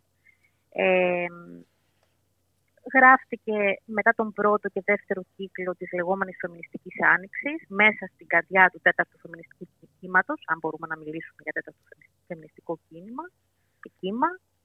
Ε, γράφεται όταν το κίνημα της φεμινιστικής απεργίας ε, βρίσκεται στην αρχή του σε άνθηση και στην Ευρώπη και στη Λατινική Αμερική αυτή της, της ιδέας για μια καθολική απεργία ε, των γυναικών και των θηλυκοτήτων από, από κάθε είδους εργασία, από το σπίτι και τον εργασιακό χώρο. Ε, θυμίζω ότι στην Ελλάδα είχαμε τη φεμινιστική, την πρώτη φεμινιστική περίοδο το 2019. Ε, Επομένως, αυτό το βιβλίο έρχεται να συνοψίσει κάποια πρώτα ε, συμπεράσματα και να ονομάσει αυτόν τον πληθυσμό του 99% ε, που βγήκε μπροστά, βγήκε στους δρόμους, κατέκτησε τους δρόμους τα τελευταία χρόνια. Θυμίζω την ιστορική φεμινιστική απεργία των 5 εκατομμυρίων ε, στην Ισπανία. Ε, αμέσως, αμέσως συγκεντρώνονται δύο παρατηρήσεις. Το ότι συνδέεται αυτό το θεωρητικό εγχείρημα με το κινηματικό εγχείρημα των φεμινιστικών απεργιών από κάθε εργασία συμπεριλαμβανομένη της οικιακής, από τη μια μας φέρνει κοντά στις θεωρίες κοινωνικής αναπαραγωγής. Ακριβώς. Από την άλλη, το να τιτλοφορείται το βιβλίο «Φεμινισμός για το 99% ανακαλώντας έναν όρο που τον ε, μάθαμε οι πολλοί από το Occupy Wall Street, έχουμε αμέσως αμέσως αυτό που λένε διαθεματικότητα στην πράξη. Δεν είναι ένας φεμινισμός αφηρημένα, είναι ένας φεμινισμός που συνδέεται με το αίτημα κοινωνικής δικαιοσύνης που ανακαλεί το σύνθημα «Είμαστε το 99%». Ακριβώς. Και εδώ έρχεται και μία ακόμα παρατήρηση. Ε, συχνά λέμε ότι τα, τα νέα φεμινιστικά κείμενα απομακρύνονται από τη θεωρία και αποτελούν κινήματα πράξης. Ε, θα έλεγα ότι αυτό το, το μανιφέστο είναι μια φεμινιστική θεωρία της πράξης. Ε, πράγματι, το πρώτο πράγμα... Ξαναπιάνει το νήμα δηλαδή προς μια αντί, αντίστροφη κίνηση. Ακριβώς. Προς την ανανέωση της θεωρίας. Μια αντίστροφη χειρονομία, ακριβώς. Ε, πρώτα απ' όλα, πράγματι, ε, το, το κείμενο ρίχνει φως στην εργασία παραγωγής ανθρώπων, για να το πούμε απλά. Ε, σε αυτό που, που ονομάζουμε κοινωνική αναπαραγωγή. Σε αυτή τη δραστηριότητα που συντηρεί ε, την ικανότητά μας να δουλεύουμε, να καταναλώνουμε, να υπάρχουμε. Ε, είναι μια παλιά συζήτηση, ε, η οποία όμως δεν έχει ξεπεραστεί. Έτσι, ας δούμε τι έγινε μέσα στην περίοδο της πανδημίας, τι σήμαινε για τις γυναίκες, ε, με ποιες νέες μορφές, ας πούμε, εμφανίστηκε η έμφυλη βία, ε, με ποιες νέες μορφές εμφανίστηκε η εργασία τους ε, στο σπίτι. Ακόμα συζητάμε για την εργασία των γυναικών στο σπίτι ως μια ρομαντικοποιημένη συνθήκη φροντίδας, αγάπης, αυτοθυσίας. Ε, ακόμα συζητάμε με όρους ε, ιδιοκτησίας ε, και, και υποχρεωτικότητας για αυτή την αόρατη και εθελοντική εργασία. Οπότε πράγματι το πρώτο πράγμα που κάνει αυτό το, το μανιφέστο είναι να υπενθυμίζει ότι υπάρχει μια αόρατη εργασία που χωρίς αυτήν δεν μπορεί να κινείται ο κόσμος. Άρα έχουμε μια διεύρυνση των ενιών της εργασίας και της εργατικής τάξης. Mm-hmm. Εργασία δεν είναι μόνο αυτό που συμβαίνει στο εργοστάσιο. Εργάτες δεν είναι μόνο λευκοί straight άντρε, να το πω έτσι απλοϊκά, ας πούμε. Ε, και το δεύτερο είναι αυτή η διαθεματική προσέγγιση που, που σημείωσες. Ε, το μανιφέστο αγκαλιάζει όλο το φάσμα των καταπιέσεων και της εκμετάλλευσης. Θα λέγαμε ότι φτιάχνει μια διαθεματική εξίσωση. Έχουμε την οικολογία, έχουμε τον αντιπυραλισμό, έχουμε την απικιακή βία, έχουμε τον ρατσισμό. Ε, και με, με, με τις λέξεις αυτές ονομάζονται και τα υποκείμενα ξανά. Όλος αυτός ο πληθυσμός το 99% αποτελεί ε, τμήματα της εργατικής τάξης, των εργαζόμενων. Ε, για όλες και όλους αυτούς ε, τους ανθρώπους, τα άτομα, ε, το, το μανιφέστο, ας πούμε, ε, έχει να, να πει κάτι. Υπάρχει μια θέση, μια θέση για, για όλες. Ε, Αυτό όμως σε πρώτη πρώτη ανάγνωση ακούγεται ως απλή άθρηση. Ποια είναι, αναρωτιέμαι, η βαθύτερη άρθρωση. Και ναι. επίσης, ε, αν αυτό που είναι μια κίνηση συμπερίληψης, όλοι μαζί που είμαστε το 99%, δεν προϋποθέτει αναγκαστικά και κινήσεις διαχωρισμού. Κινήσεις διαχωρισμού μέσα στο ίδιο το φεμινιστικό κίνημα. Λόγω χάρη από τον λευκό αστικό ε, νομίζω ότι αυτό ακριβώς προσπαθεί να, σε αυτό ακριβώς το, το ζήτημα της διαφοράς ε, και της ενότητας προσπαθεί να, να απαντήσει με απλό τρόπο ε, το, το μανιφέστο προτείνοντας μια νέα ενότητα ε, ταξικού και έμφυλου, ε, μια νέα ενότητα ε, των πολλαπλών καταπιέσεων. Ε, και νομίζω ότι αυτή, αυτή η ενότητα βρίσκεται ακριβώς στην ανάλυση της σχέσης παραγωγής και αναπαραγωγής. Δηλαδή, και πώς, το... πώς ξεπερνούμε αυτά τα τετριμένα ενός μάλλον εγχειριδιακού μαρξισμού περί πρωτεύουσας και δευτερευουσών αντιθέσεων; Το μανιφέστο αυτό το οποίο προσπαθεί να πει είναι ότι ε, όλοι οι αγώνες, πρώτα απ' όλα ότι η καταπίεση και εκμετάλλευση έχουν τις ρίζες τους ε, στο, σε ένα σύστημα που λέγεται καπιταλιστικό, το ονομάζει, δεν φοβάται να το ονομάσει, δεν φοβάται να πει τις, κακές λέξεις ε, και την ίδια στιγμή προσπαθεί να πει ότι προσπαθεί να διορθώσει και να πει ότι ε, χρειάζεται να, να, να ξαναδούμε από λίγο πιο κοντά ποια είναι αυτή η εργατική τάξη την οποία επικαλούμαστε και την οποία αναφέρουμε. Και νομίζω ότι αυτή η αναλυτική προσέγγιση της πυκνής περιγραφής, του να, να ονομάσουμε πολύ συγκεκριμένα ποιες και ποιοι είμαστε, σε ποιους χώρους εργαζόμαστε, πόσο διαφορετικοί είναι αυτοί οι χώροι, ε, γιατί δεν, ε, δεν, δεν υπάρχουν ας πούμε, τεράστια τείχη που χωρίζουν τον νότο από το βορρά, το σπίτι από την εργασία. Σε αυτήν ακριβώς τη νέα καθολικότητα και ενότητα νομίζω ότι βρίσκεται, βρίσκονται απαντήσεις το, το κείμενο πρέπει να πούμε ότι είναι ένα ανοιχτό πολιτικό κείμενο. Έτσι. Δεν, δεν κλείνει τη συζήτηση, την ανοίγει. Και εδώ πέρα μπορούμε και να τσακωθούμε ας πούμε, δημιουργικά και να αναπτύξουμε και να προχωρήσουμε τη, τη θεωρία αυτή της κοινωνικής αναπαραγωγής. Ε, αλλά καταρχάς χρειάζεται να τα ξανονομάσουμε τα πράγματα, και να το πω έτσι απλά. Ή να συνειδητοποιήσουμε ότι τόσα και τόσα πράγματα που μας απασχολούν στον τρέχοντα λόγο έχουν έμφυλο πρόσημο. Μιλάμε, ξέρω εγώ, για την κρίση. Την ελληνική κρίση. Έχουμε μια ατομική κρίση, έτσι, η οποία ατομική κρίση ε, βαθαίνει ε, και στηρίζεται σε πολύ μεγάλο βαθμό ε, σε αυτή την, ε, την εργασία ε, των γυναικών και στην καταπίεση των ατόμων που δεν συμμορφώνονται ε, με, τις, με τις έμφυλες ταυτότητες. Δεν υπακούν στο έμφυλο καθεστώς. αυτό μοιάζει αυτονόητο, αλλά δεν είναι. Να πούμε ένα απλό παράδειγμα. Ε, υπήρχε όλη αυτή η συζήτηση για το καλάθι ε, της νοικοκυράς. Ε, αναγκαστήκαμε πούμε, να διαβάζουμε για το καλάθι της νοικοκυράς. Δεν συζητάμε τι σημαίνει ακρίβεια και ποιοι την πληρώνουν και ποιες την πληρώνουν. Αλλά αναγκαστήκαμε να επιχειρηματολογούμε φεμινίστες, ας πούμε, για το γιατί πρώτα απ' όλα δεν μιλάμε για νοικοκυρές, μιλάμε για νοικοκυριό. Και από εκεί και πέρα, είτε μιλάμε για νοικοκυρές, είτε μιλάμε για νοικοκυριό, μιλάμε για μια ολόκληρη ας πούμε, σφαίρα η οποία μένει ε, στο ιδιωτικό και δεν κοινωνικοποιεί το πρόβλημα, δεν κοινωνικοποιεί ε, και τη λύση. Μιλάμε για πολύ απλά πράγματα, Ε, πραγματικά, ας πούμε, η επικαιρότητα μπορεί να μας προσφέρει πάρα πολλά παραδείγματα ε, αυτών, ας πούμε, των, των παράλογων ε, ανισοτήτων.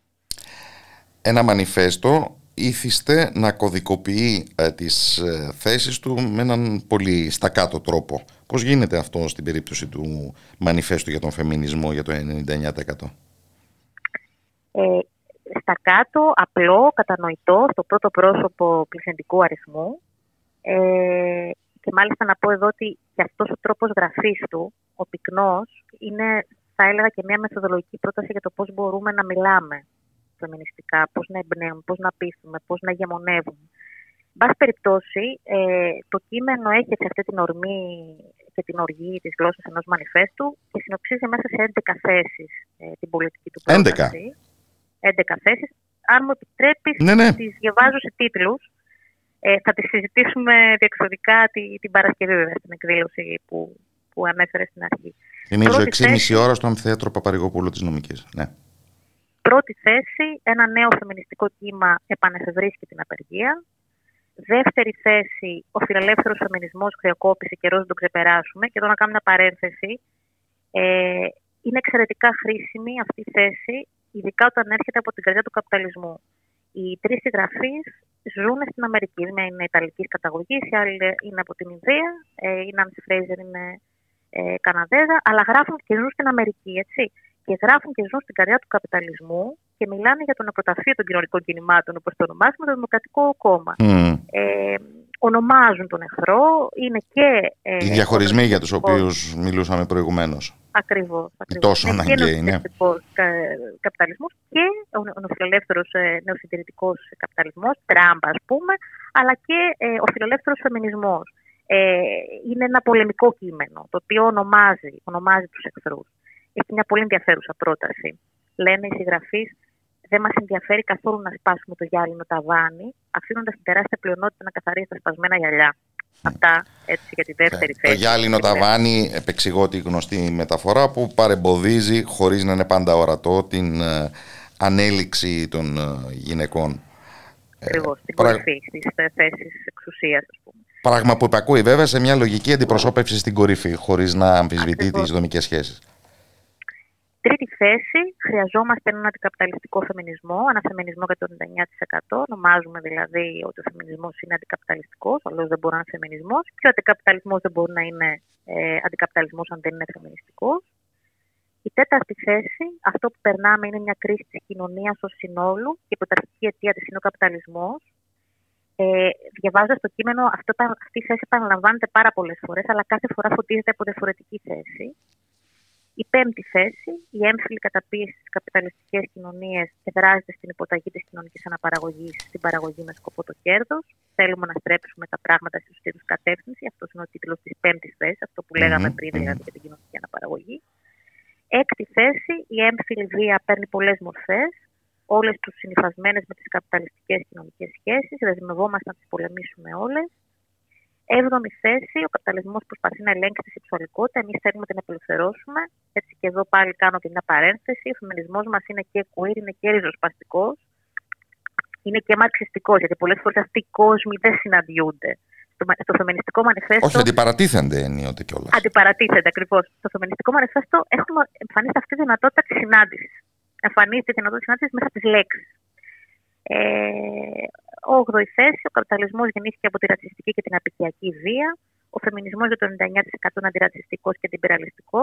Υπάρχει όλη αυτή η συζήτηση της μεταπικιακής θεωρίας μέσα στο, στο φεμινιστικό μανιφέστο με πραγματικά έτσι απλό τρόπο. Ένα τη θέση, ο φεμινισμός για το 99% παλεύει να αντιστρέψει την καταστροφή που προκαλεί το κεφάλαιο στον πλανήτη. Είναι ένας φεμινισμός οικοσοσιαλιστικό. Και εδώ έχουμε βέβαια τα παραδείγματα. Οικοσοσιαλιστικό, ναι.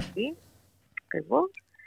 Δέκατη θέση, ο καπιταλισμός είναι ασύμβατος με την πραγματική δημοκρατία και την ειρήνη. Η απάντησή μας είναι ο φεμινιστικό διεθνισμό. Εδώ θυμόμαστε και όλη την κουβέντα για τον πόλεμο, πούμε, που και πάλι υπήρξαν μανιφέστα αντιπολεμικά τα, ε, πριν από κάποιους μήνες. Και δέκατη θέση, ο φεμινισμός για το 99% απευθύνει κάλεσμα σε όλα τα ριζοσπαστικά κινήματα να ενώσουν τις δυνάμεις τους σε μια κοινή αντικαπιταλιστική εξέγερση.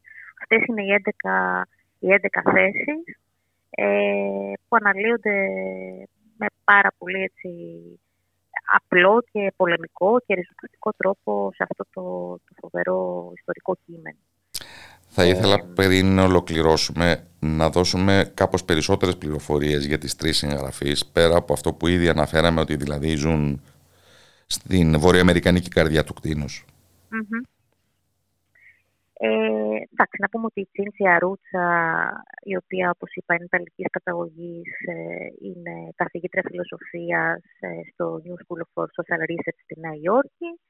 Έχει ένα ευρύς συγγραφικό έργο, ασχολείται με την αρχαία φιλοσοφία, την πολιτική σκέψη, τον φεμινισμό, τον μαρξισμό. Έχει πρωτοστατήσει στην ιδέα της, στο κίνημα της παγκόσμιας φεμινιστικής απεργίας της ΣΥΠΑ. Είναι μέλος της εκδοτικής ομάδας του Viewpoint Magazine, εδώ ξέχασα να πω ότι είχε προηγηθεί και ένα άλλο ιστορικό κείμενο πριν το Φεμινιστικό Μανιφέστο, το 2017. Είχε υπογραφεί από πολλές φεμινίστες, μαξίστε, ακτιβίστριες στο Viewpoint Magazine που καλούσε στη φεμινιστική απεργία. Η Τσίντσια Ρούτσα είναι, ήταν μία από αυτές τις γυναίκε που έγραψαν εκείνο το ιστορικό κείμενο. Επίσης, η άλλη συγγραφέα είναι η Τίθη Πατατσάρια, ε, Ινδικής ε, καταγωγής, επίσης αναπληρώτρια καθηγήτρια ιστορίας και διευθύντρια διεθνών σπουδών στο Πανεπιστήμιο Πέρτζου. Ε, είναι συγγραφέας πλήθους ε, βιβλίων για τη μαξιστική θεωρία, το φύλλο, την Ισλαμοφοβία, την κοινωνική αναπαραγωγή. Επίσης, ε, έχει ασχοληθεί με την, παγκόσμια, την έννοια τη παγκόσμιας φεμινιστικής απεργίας και είναι μέλος της εκδοτικής ε, ομάδας του International Socialist Review. Ε, και ε, έτσι και είναι και μια μη λευκή γυναίκα, έτσι, και αυτό την σημασία και την, την αξία του. Ε, και τέλος ε, η γνωστή σε όλους μας Νάνση Φρέιζερ, καθηγήτρια φιλοσοφίας και πολιτικής στο New School of Social Research.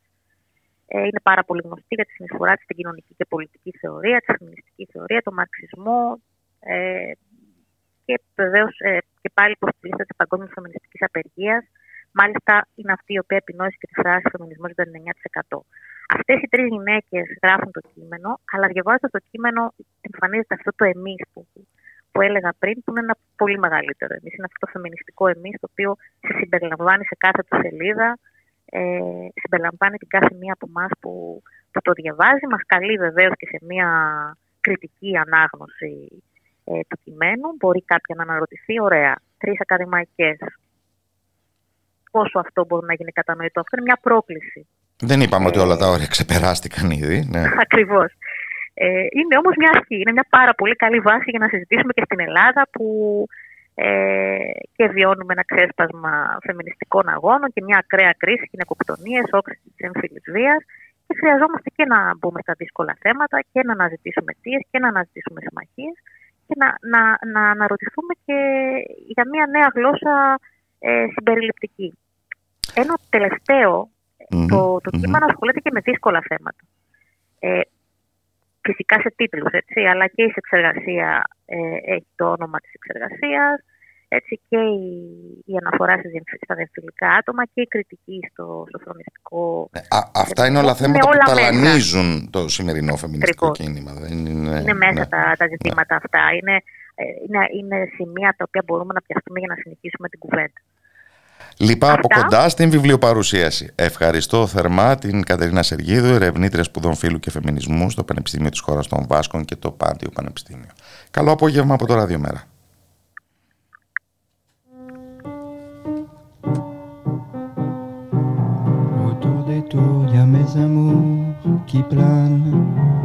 Autour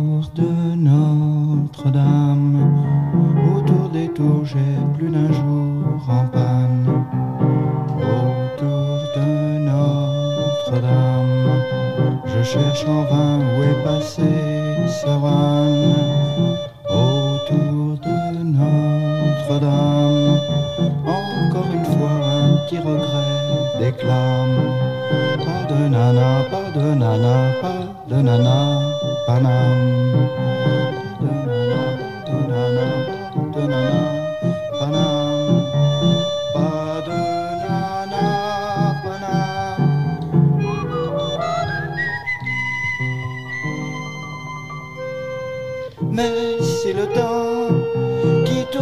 Les dents si le temps voulait bien me lâcher la grappe.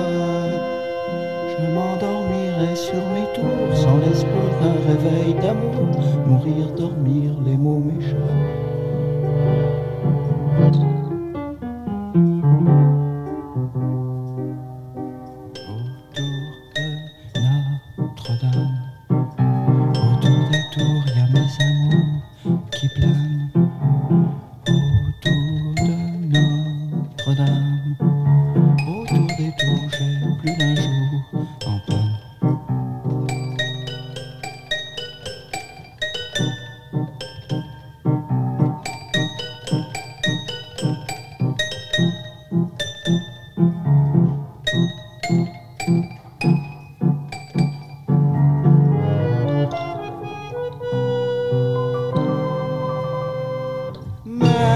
si le temps qui tourne à me faire grincer les dents, si le temps voulait bien me lâcher la grappe, je m'endormirais sur mes tours sans l'espoir d'un réveil d'amour, mourir, dormir, les mots m'échappent.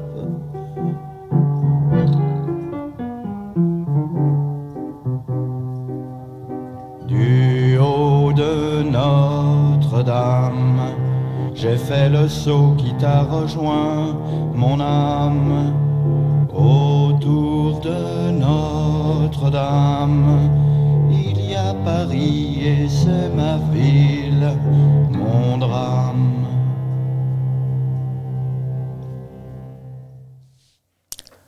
νομάδες στον ελληνικό χώρο. Το έχουμε συνειδητοποιήσει ότι υπάρχουν ακόμα οι νομάδες κτηνοτρόφοι που μετακινούνται κάθε χρόνο μαζί με τα κοπάδια τους από τον κάμπο στα χυμαδιά. Σήμερα είναι λιγότερα από 3.000 τα κοπάδια των μετακινούμενων κτηνοτρόφων που απομένουν σε αυτή την χώρα.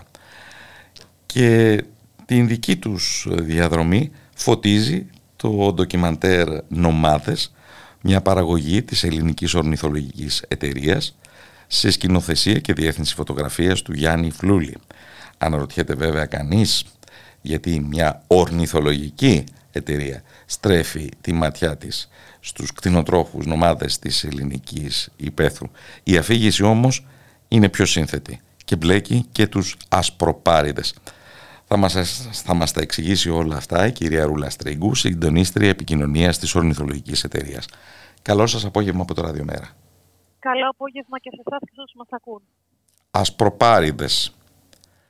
Ίσως δεν ξέρουν όλοι τι είδος είναι αυτό. Οι ασπροπάριδες, αυτή η καταπληκτική ε, γήπες σύμβολο της ελληνικής υπαίθρου, ο ασπροπάρης που σε διάφορες περιοχές έχει πολλά τοπικά ονόματα. Στην Ήπειρο είναι γνωστός ως Κουκάλογος, στη Θεσσαλία ως Τυροκόμος. Είναι ένα από τα τέσσερα είδη γήπα της ελληνικής υπαίθρου. Τα ονόματα ε, όμως μόνο κινδυνεύουν να μας μείνουν. Σωστά. Ε, και η αλήθεια είναι ότι κινδυνεύουν να μας δίνουν και ασπροπάριδε, οι οποίοι ε, είναι το πιο απειλούμενο είδος πουλιού αυτή τη στιγμή στην ελληνική ύπεθρο. Έχουν μείνει μόλις τέσσερα ζευγάρια. Ε, οπότε είναι πραγματικά στο χείλος της εξαφάνισης. Σε ποιες περιοχές κυκλοφορούν, Πλέον τα αναπαραγωγικά ζευγάρια έχουν απομείνει μόνο στην περιοχή της Θράκης. Ε, και μέχρι πρόσφατα είχαμε και στα μετέωρα. Γενικά, τα, οι τελευταίες περιοχές που μπορούμε να συναντήσουμε αυτά τα καταπληκτικά πουλιά είναι πλέον στα μετέωρα όπου έχει μείνει μόνο ένα αρσενικό ζευγάρι και τα αναπαραγωγικά ζευγάρια τα οποία έχουμε στη Θράκη. Δηλαδή συνολικά στον ελληνικό χώρο μόλις ε, 10 πουλιά. Οπότε καταλαβαίνουμε όλοι πόσο εξωφρενικά χαμηλό είναι αυτό το νούμερο και γι' αυτό το λόγο και η ορνηθολογική εδώ και πάνω από μια δεκαετία μαζί με πολλούς άλλους φορείς ε, προσπαθούμε να, να, να μην αφήσουμε τον Ασπροπάρι να γίνει πλέον μια ανάμνηση τουλάχιστον από τη χώρα μας και από τα Βαλκάνια. Με τι τρόπο ε, παρακολουθείτε αυτά τα δέκα όλα και όλα πουλιά. Ο Ασπροπάρη καταρχάς είναι, ο, πιο, ε, είναι ο μόνος μεταναστευτικός γήπα της Ευρώπης, ο, ο μόνος μεταναστευτικός γήπα της Ευρώπης. Οπότε ακριβώς επειδή μεταναστεύει, δηλαδή αυτή την εποχή δική μας οι Ασπροπάριδε βρίσκονται στην υποσαχάρια Αφρική. Ε, αντιμετωπίζει πολλές, ε, πολλούς κινδύνους και γι' αυτό έχουμε ένα πολύ μεγάλο δίκτυο με οργανώσεις και φορείς καθ' όλη τη μεταναστευτική του διαδρομή, αλλά και όταν έρχεται σε εμάς, στου τόπου δηλαδή που φωλιάζει, ε, έχουμε τοπικούς συνεργάτες και ένα μεγάλο δίκτυο ε, που παρακολουθεί πολύ στενά τους ασπροπάριδες, τις φωλιές τους. Ε, Επίσης, κάνουμε ένα πολύ μεγάλο αγώνα για να ενημερώσουμε τους χρήστες γης και όλους τους ανθρώπους που εμπλέκονται γύρω, που, που έχουν δέσει εντός εισαγωγής από το ζωή τους με τον Ασπροπάρη. Και εκεί πάει ακριβώς και αυτό το νέο μας ντοκιμαντέρ. Γιατί, όπως είπατε, για ποιο λόγο άραγε η ορνηθολογική να κάνει ένα ντοκιμαντέρ ε, αφιερωμένο στους νομάδες κτηνοτρόφους; Ο λόγος για τον οποίο το κάναμε είναι γιατί ένα από τα κρισιμότερα προβλήματα αυτή τη στιγμή για την άγρια ζωή και ιδιαίτερα για τους γήπες που είναι ήδη πτωματοφάγα είναι τα δηλητηριασμένα δολώματα. Οπότε, επειδή ακριβώς οι αστροπάριδε ζουν βίους παράλληλους με τους κτηνοτρόφους, είναι ίσως η πιο αγαπημένη τους ομάδα. Ακολουθούν τις διαδρομές τους; Βεβαίως. Και επίσης ζουν δίπλα τους. Φωλιάζουν δίπλα σε στάνε. Είναι ένα είδος το οποίο ζει δίπλα στον άνθρωπο, ε, όχι βέβαια στις πόλεις, αλλά δίπλα στην ύπεθρο. Γι' αυτό και είναι πάρα πολύ αγαπητό ο Ασπροπάρης. Δεν είναι ένα είδος άγνωστο. Είναι ένα είδος το οποίο έχει περισσότερα από 23 τοπικά ονόματα ε, και ακριβώς τον περιμένουν κάθε χρόνο. Θεωρείται προάγγελος της Άνοιξης και σημάδι καλής τύχης. Οπότε και οι κτηνοτρόφοι και άλλοι τοπικοί κάτοικοι είναι κάτι που τον περιμένουν πάρα πολύ κάθε χρόνο και με πολύ μεγάλη χαρά ειδικά για τους κτηνοτρόφους, ε, που παίρνει και μαλλί από τα ζώα τους και επίσης προ, για προφανείς λόγους υποφελείται από κάποια νεκρά ζώα στην Ήπεθρο όταν πεθάνουν τα πρόβατά τους, τα κατσίκια τους κλπ. Είναι ένα είδος το οποίο είναι πολύ στενά συνειφασμένο με τις κτηνοτροφικές κοινότητες της Ελλάδας. Ένα απειλούμενο είδος υπτάμενων ομάδων Ακριβώς. σε μια μακρά συμβιωτική σχέση με μια συρρυκνούμενη ομάδα ε, νομάδων κτηνοτρόφων. Ακριβώς. Δηλαδή, εντός εισαγωγικών πρόκειται για δύο απειλούμενα είδη. Και ο ασπροπάρης, δηλαδή αυτοί οι γήπες, αλλά και οι μετακινούμενοι κτηνοτρόφοι. Και οι δύο σε παράλληλες διαδρομές και με έναν κοινό αγώνα για επιβίωση. Ο καθένας από το δικό τους μετερίζει. Α μιλήσουμε λίγο περισσότερο για τους νομάδες κτηνοτρόφους.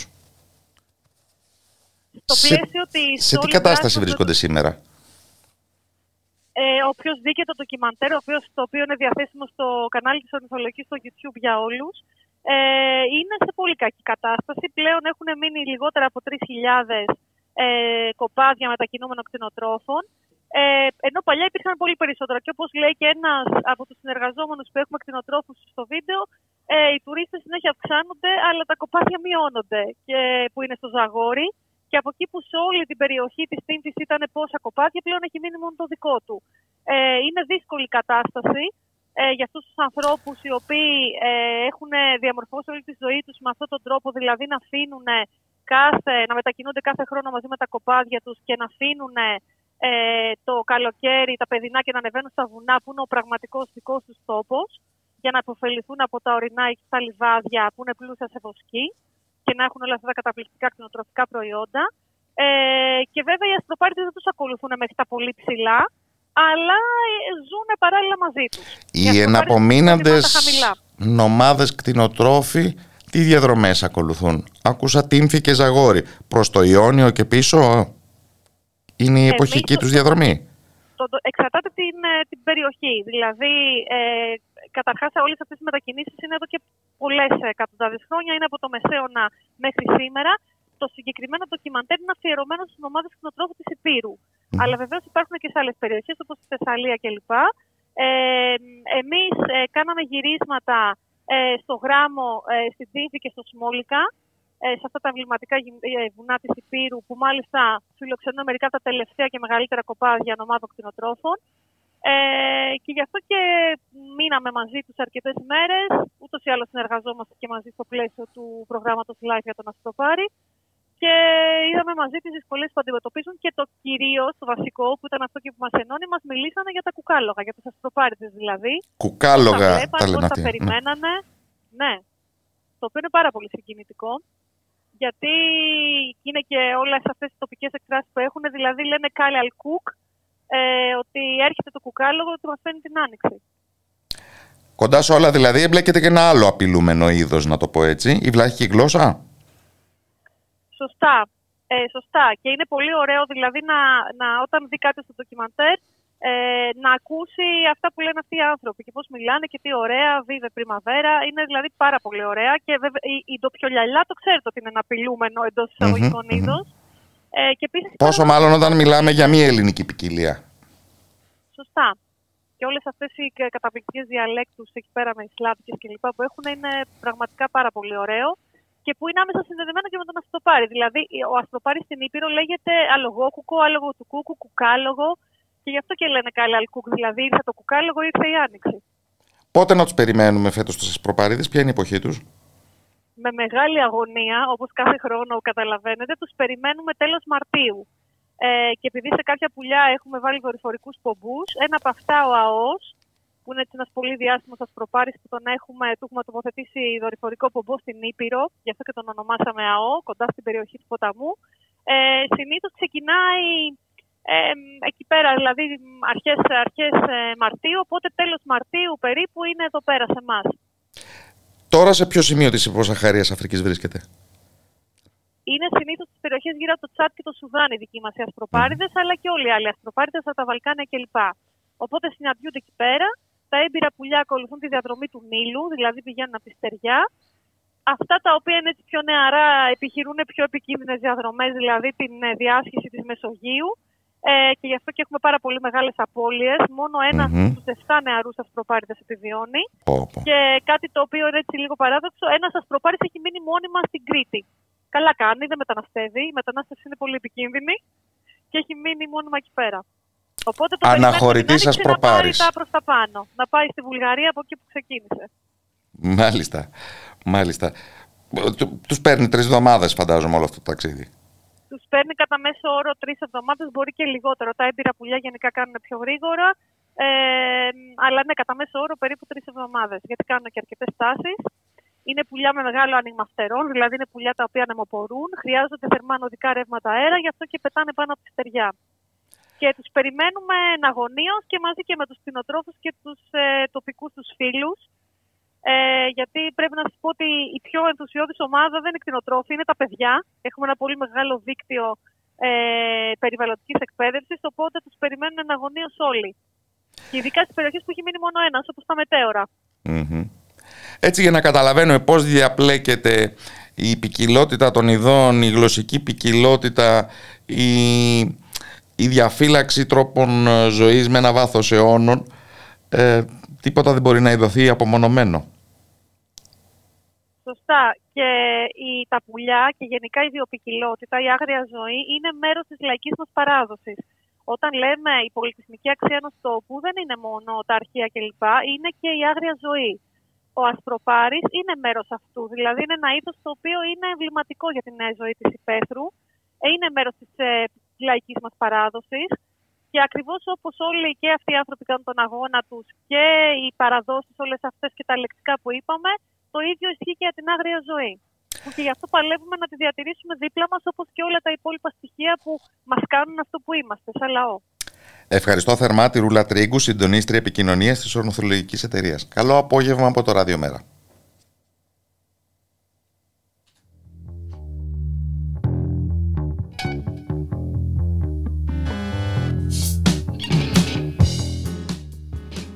Και καλό απόγευμα σε όλες και όλους σας φίλες και φίλοι του Ραδιομέρα με θερμούς χαιρετισμούς από τον Γιώργο Νομικό που ήταν στον ήχο και τον Κώστα Ράπτη που ήταν στα μικρόφωνα.